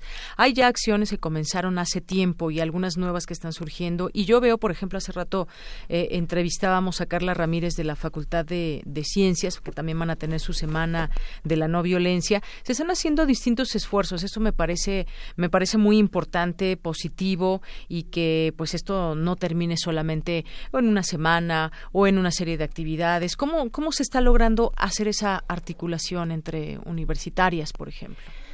Pues eh, ahorita, por ejemplo, lo que vamos a hacer para la siguiente semana fue justo generar una mesa de debate con estudiantes, estudiantes de diferentes contextos. Esa va a ser nuestra mesa 2 para analizar justo las estrategias que han elaborado para hacer frente a problemáticas que aluden a la violencia de género. Eh, queremos saber si lo que hicieron fue scratches o asambleas o mesas o qué tipo de actividades estuvieron generando al interior de estas escuelas para poder eh, expresar o más, más bien eh, denunciar la violencia que están viviendo y las acciones que cada una empezaron a gestar. Yo creo que ahí sí tendríamos como que darle voz a quienes ahorita son protagonistas de, ese momento, que son las estudiantes que ahorita están activas en la UNAM.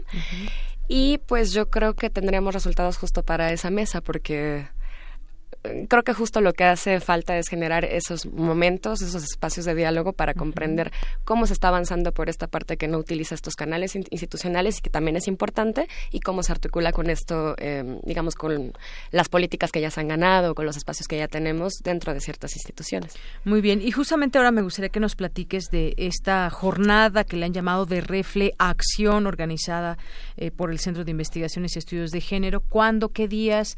Eh, ¿Qué tipo de actividades? Nos decías ya algunas que quieren pues escuchar la voz también de alumnos, eh, de académicas. Me gustaría que nos platiques ya específicamente qué días y cuáles van a ser estos, estos temas. Claro, pues mira, es una jornada de reflexión. El nombre viene porque no queremos solamente teorizar y después irnos a dormir a casa, sino sí invitar y provocar a, a, justo establecer alianzas y a seguir debatiendo, pero con miras de llegar a, a la praxis política, digamos. Esta jornada de reflexión la llevaremos a cabo el 25 y 26 de noviembre. El día 25 de noviembre tendremos dos paneles. El primero eh, trata sobre investigaciones sobre violencia contra las mujeres en universidades. Ahí tendremos como invitadas a varias académicas que manejan el tema, como eh, la doctora Guadalupe, Guadalupe Huacuz, de la UAM Xochimilco, Angélica Evangelista de Ecosur, eh, nuestra compañera Magali Barreto, que viene de Universidades para el Bienestar de Benito Juárez, y como moderadora va a estar eh, Lucía Núñez.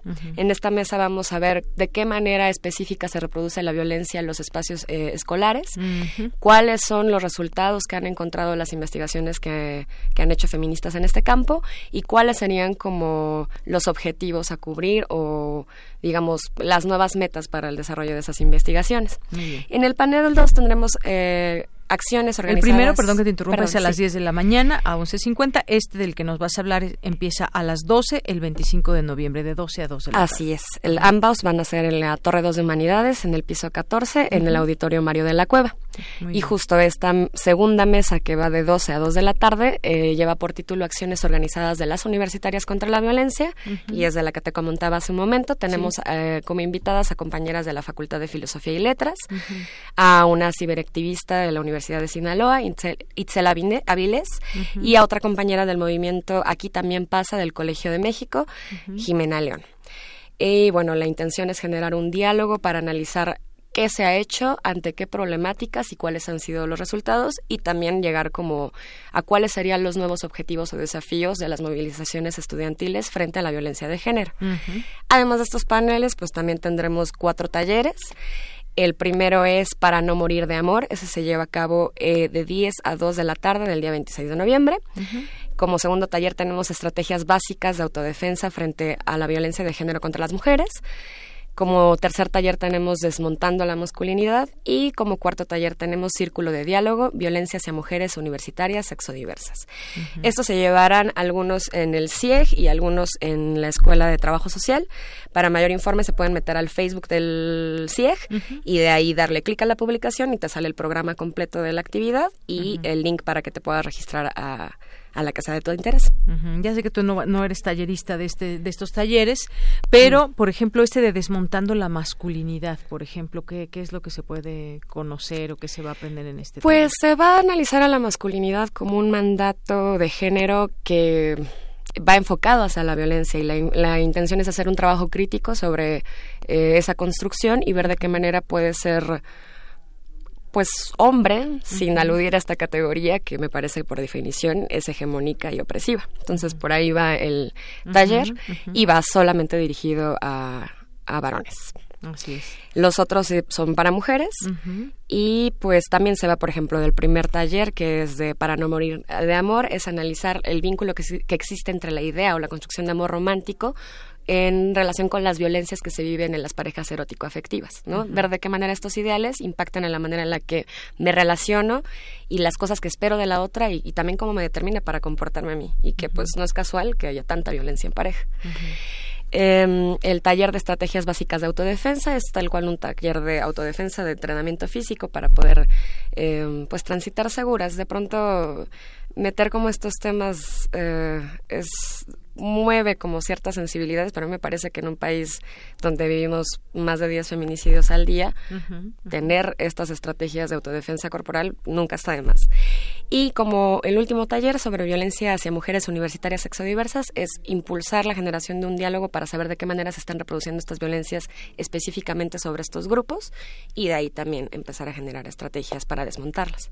Muy bien. Bueno, pues este es parte del esfuerzo que se está haciendo también desde la universidad y que pues dentro del CIEC, dentro de la Facultad de Ciencias, dentro de otros espacios, eh, facultades, se puede hablar de estos temas y generar ese camino hacia dónde ir y terminar con la violencia de género, terminar con ciertas prácticas que aún prevalecen, por ejemplo, y hablando específicamente en nuestra universidad, pero todo esto no se logra sin ese esfuerzo que pueda haber y que se generen, se hagan esas sinergias entre entre todos y entre todas.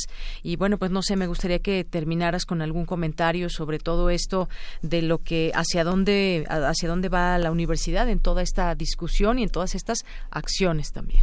Claro, pues eh, creo que vamos, o sea, el objetivo más grande es eh, esta llamada transversalización de la perspectiva de género en toda la estructura universitaria, lo cual implica no solamente hacer un cambio en planes y programas, sino incluso en la manera en la que se comprende la didáctica o en la manera en la que usamos el conocimiento. ¿no? Digamos, dentro de un paradigma de uso de conocimiento en un sistema capitalista, se utiliza para el dominio. Y haciendo una crítica desde una pedagogía feminista, utilizas el conocimiento para el bienestar colectivo que me parece dos puntos bastante importantes de mencionar. Entonces, si, si partimos de ese supuesto, pues la transformación que deberíamos buscar en, la universidad debe ser profunda, ¿no? Debe ir a la manera en la que interactuamos entre estudiantes, de estudiantes académicos, con la población administrativa, la manera en la que está configurado el espacio, es decir, es algo muy profundo, ¿no? Yo creo que vamos teniendo ciertos avances como resultado también de luchas políticas que no datan de uno ni, de dos años para acá, sino de resultado de movimientos históricos. Y pues se van ganando terreno en algunos pasos, en otras apenas están visibilizándose ciertas violencias, pero siento que por allá tendríamos que estarnos dirigiendo. Claro, como dices bien, se va ganando terreno y todo esto se logra con esfuerzo, con hablarlo, con señalarlo, con hacer haciendo talleres, llevando a cabo distintas acciones. Bueno, pues Lilian Ayala, muchísimas gracias por estar con nosotros el día de hoy aquí en Prisma RU de Radio UNAM y pues este tema no está cerrado seguiremos hablando en, en su momento de estos temas. Muchas Perfecto, gracias. muchas gracias, hasta luego. Hasta luego. Y bueno, no se olviden, este, eh, estas pláticas y estos talleres se van a llevar en la torre, a cabo en la Torre 2 de Humanidades, piso 14, 25 y 26 de noviembre. Continuamos. Porque tu opinión es importante, síguenos en nuestras redes sociales, en Facebook como Prisma RU y en Twitter como arroba PrismaRU. Prisma RU. Relatamos al mundo.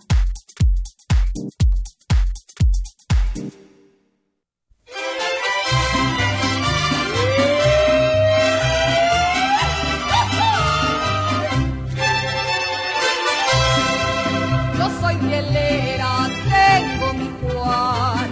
Él es mi encanto, yo soy su querer. Cuando me dicen que ya se va el tren, adiós ya se va tu Juan. Tengo mi par de pistolas con su cacha de marfil para agarrarme a balazos con los del ferrocarril. Yo soy rielera, tengo mi Juan. Él es mi encanto, yo soy su querer. Me dicen que ya se va el tren, adiós mi rielera ya se va tu Juan.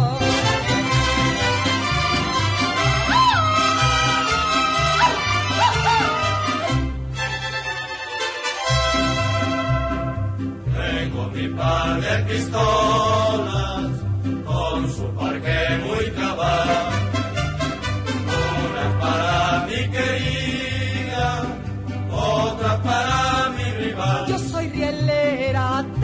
mi Juan.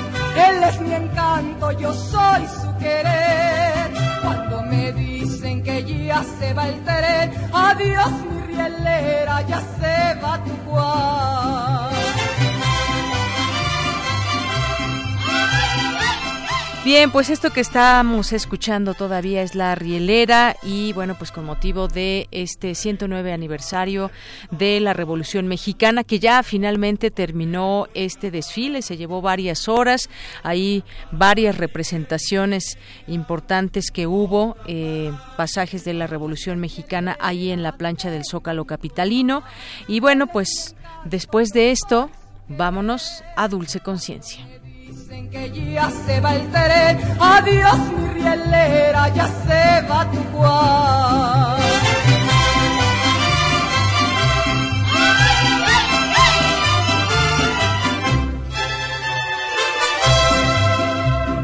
Sí, porque me desconvotas, piensas que soy militar,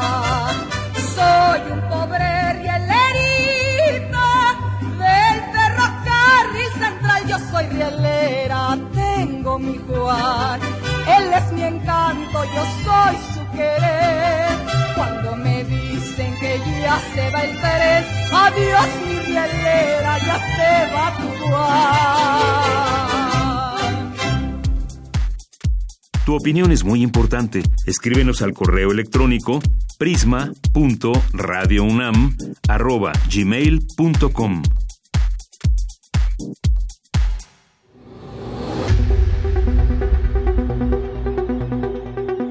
Dulce Conciencia. Ciencia.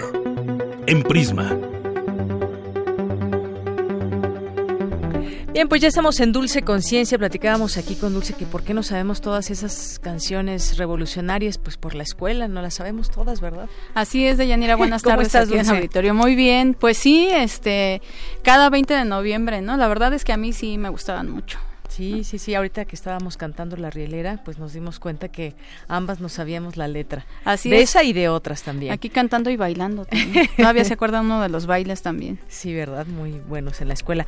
Eh, bueno, pues, ¿qué nos tienes hoy, Dulce? El día de hoy vamos a platicar sobre vulnerabilidad social y desastres. Eh, ¿Cómo es esto de Yanira? Eh, yo creo que tiene que ver con eh, la manera en la que nos relacionamos en las urbes uh -huh. eh, y cómo podemos eh, trabajar para que en dado caso de, por ejemplo, inundaciones, uh -huh. temblores, pues no recibamos tanto daño, ¿no? Uh -huh. Para ello en, va a estar con nosotros la doctora Nacheli Ruiz. Ella es eh, del Instituto de Geografía de la UNAM. Pero ¿qué te parece si primero escuchamos la siguiente información? Adelante.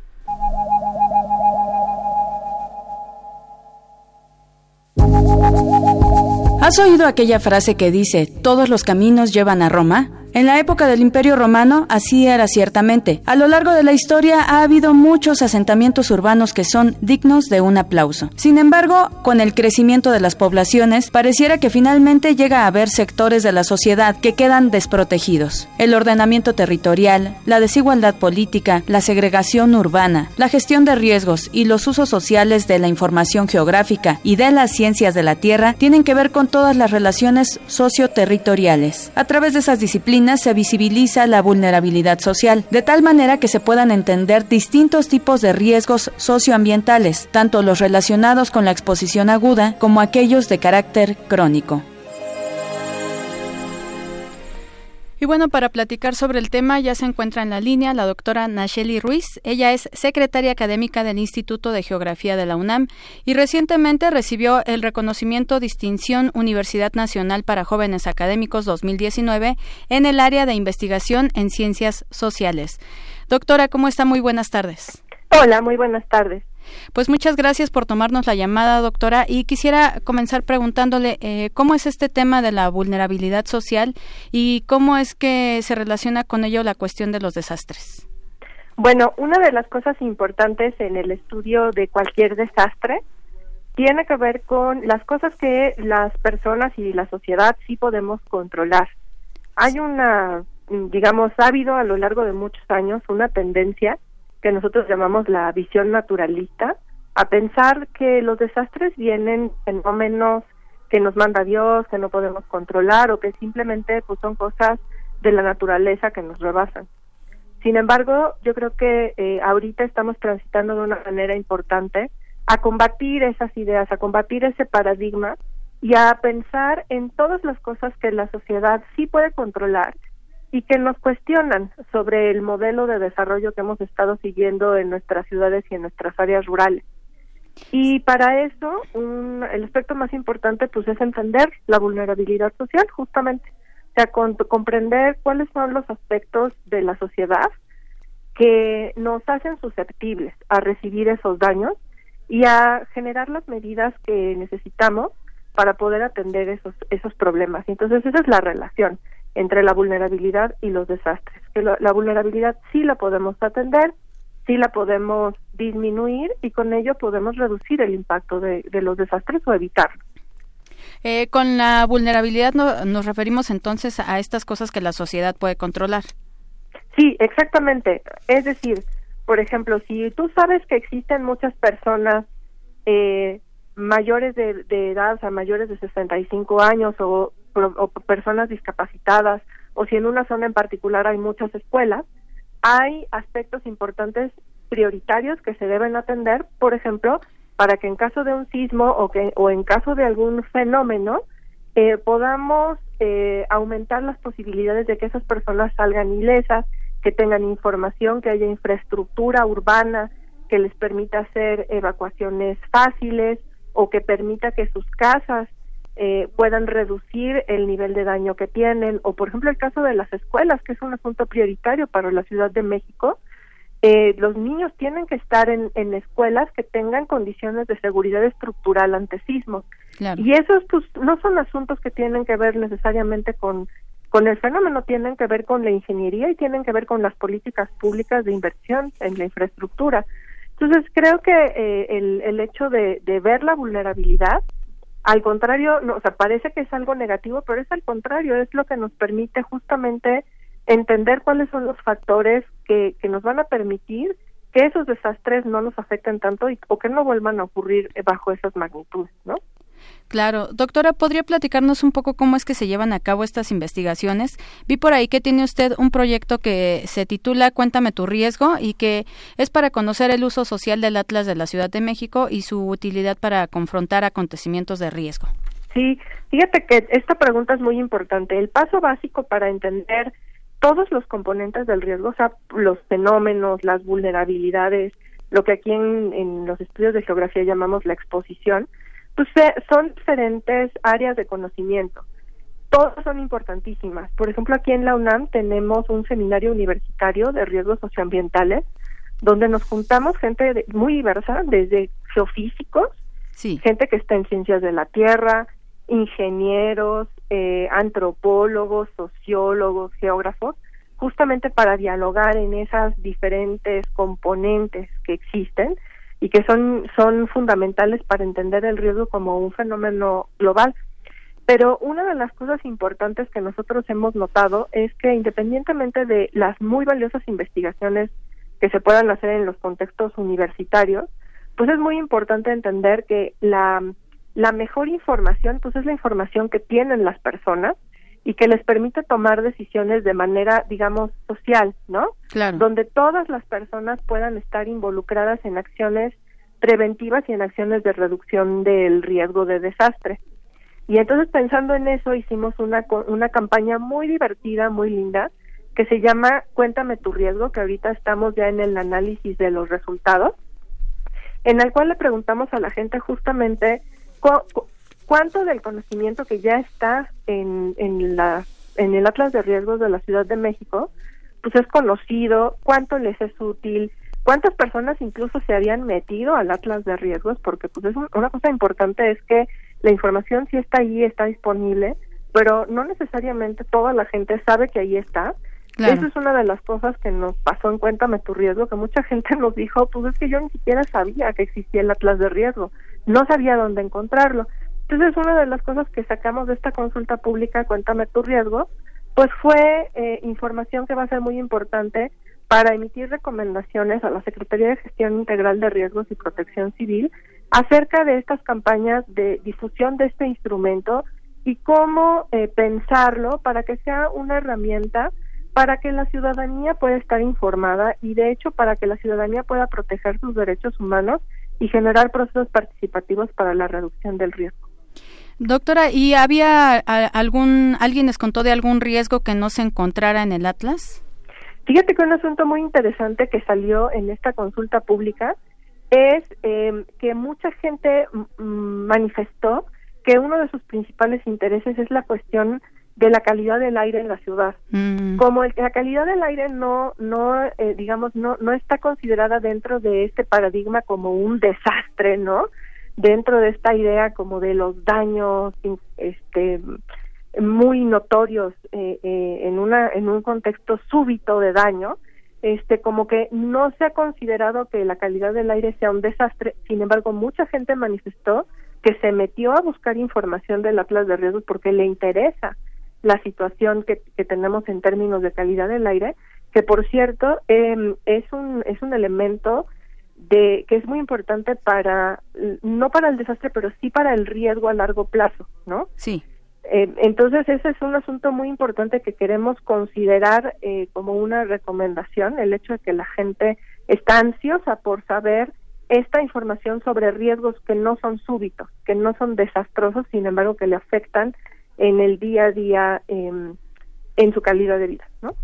Claro, y, bueno, este, con todo este equipo de trabajo que me platicaba, eh, ¿cómo es que se logra, eh, digamos que, eh, coordinar eh, todas las cuestiones, digamos que más científicas, más de laboratorio, con toda esta cuestión social, ¿no? ¿Cómo podríamos resumir que se que haya una necesidad de que también la, gente sepa todo este la ciencia que hay detrás de, de por ejemplo los desastres sí pues uno de los asuntos importantes que, que pues, es una responsabilidad compartida entre muchos de los académicos es eh, generar lo, lo que llamamos nosotros procesos de comunicación del riesgo.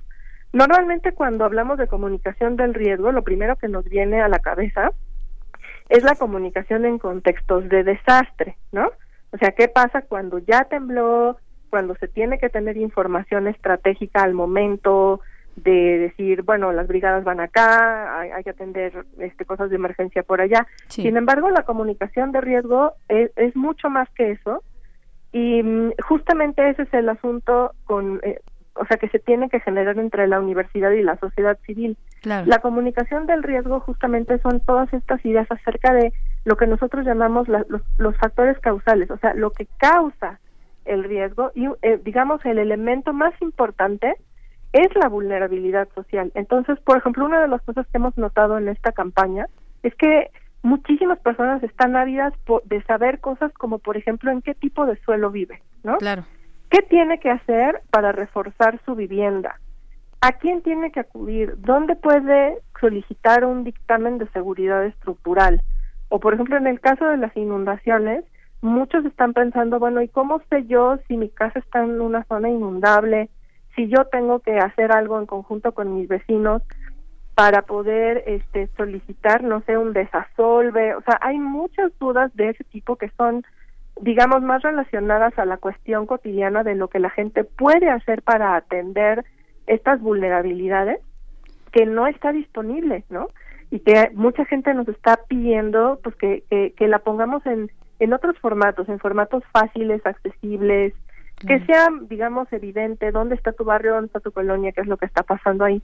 Entonces creo que eh, justamente una de las cosas que, que queremos hacer en el segundo año de nuestro proyecto de Cuéntame tu riesgo es trabajar en los barrios y en las comunidades, no a través de los medios digitales, sino directamente con las personas y con las organizaciones de la sociedad civil, para difundir este tipo de conocimientos y poder replicarlo a lo largo de la ciudad, porque justamente no creemos que la idea sea capacitar gente, sino que las propias personas eh, encuentren su voz, manifiesten sus dudas y sean con nosotros co-creadoras del conocimiento que necesitan para poder atender sus vulnerabilidades. Claro que sí. Pues muchísimas gracias, doctora, por eh, atendernos la llamada y seguiremos pendiente de este proyecto que tienen ustedes en camino. Muchísimas gracias por la oportunidad de platicarles y aquí estamos atentos pues, para, para justamente seguir la conversación sobre cómo reducir nuestro riesgo. Gracias, gracias. Gracias, buenas tardes. Deyanira, pues ahí está que la gente sí se involucra, este nada más falta que se le haga caso, ¿no? También. Claro, cuéntame tus riesgos, este, esto que nos platica la doctora, pues sin duda muy interesante porque depende de dónde vivamos también los riesgos que podemos tener. Así es. Muy bien, pues ya nos despedimos, Dulce. Por ahí una frasecita nada más Ah, y ya. Muy bien, adelante. Tienes una cita con un científico. El aspecto más triste de la vida en este momento es que la ciencia reúne el conocimiento más rápidamente que la sociedad reúne la sabiduría. Isaac Asimov. Bien, pues con eso nos despedimos. Dulce, nos escuchamos el siguiente miércoles. Así es, Deyanira. Muy buenas tardes. Gracias. muy buenas tardes, sobre todo a usted que nos escucha. Yo soy Deyanira Morán a nombre de todo el equipo. Gracias, buenas tardes y buen provecho.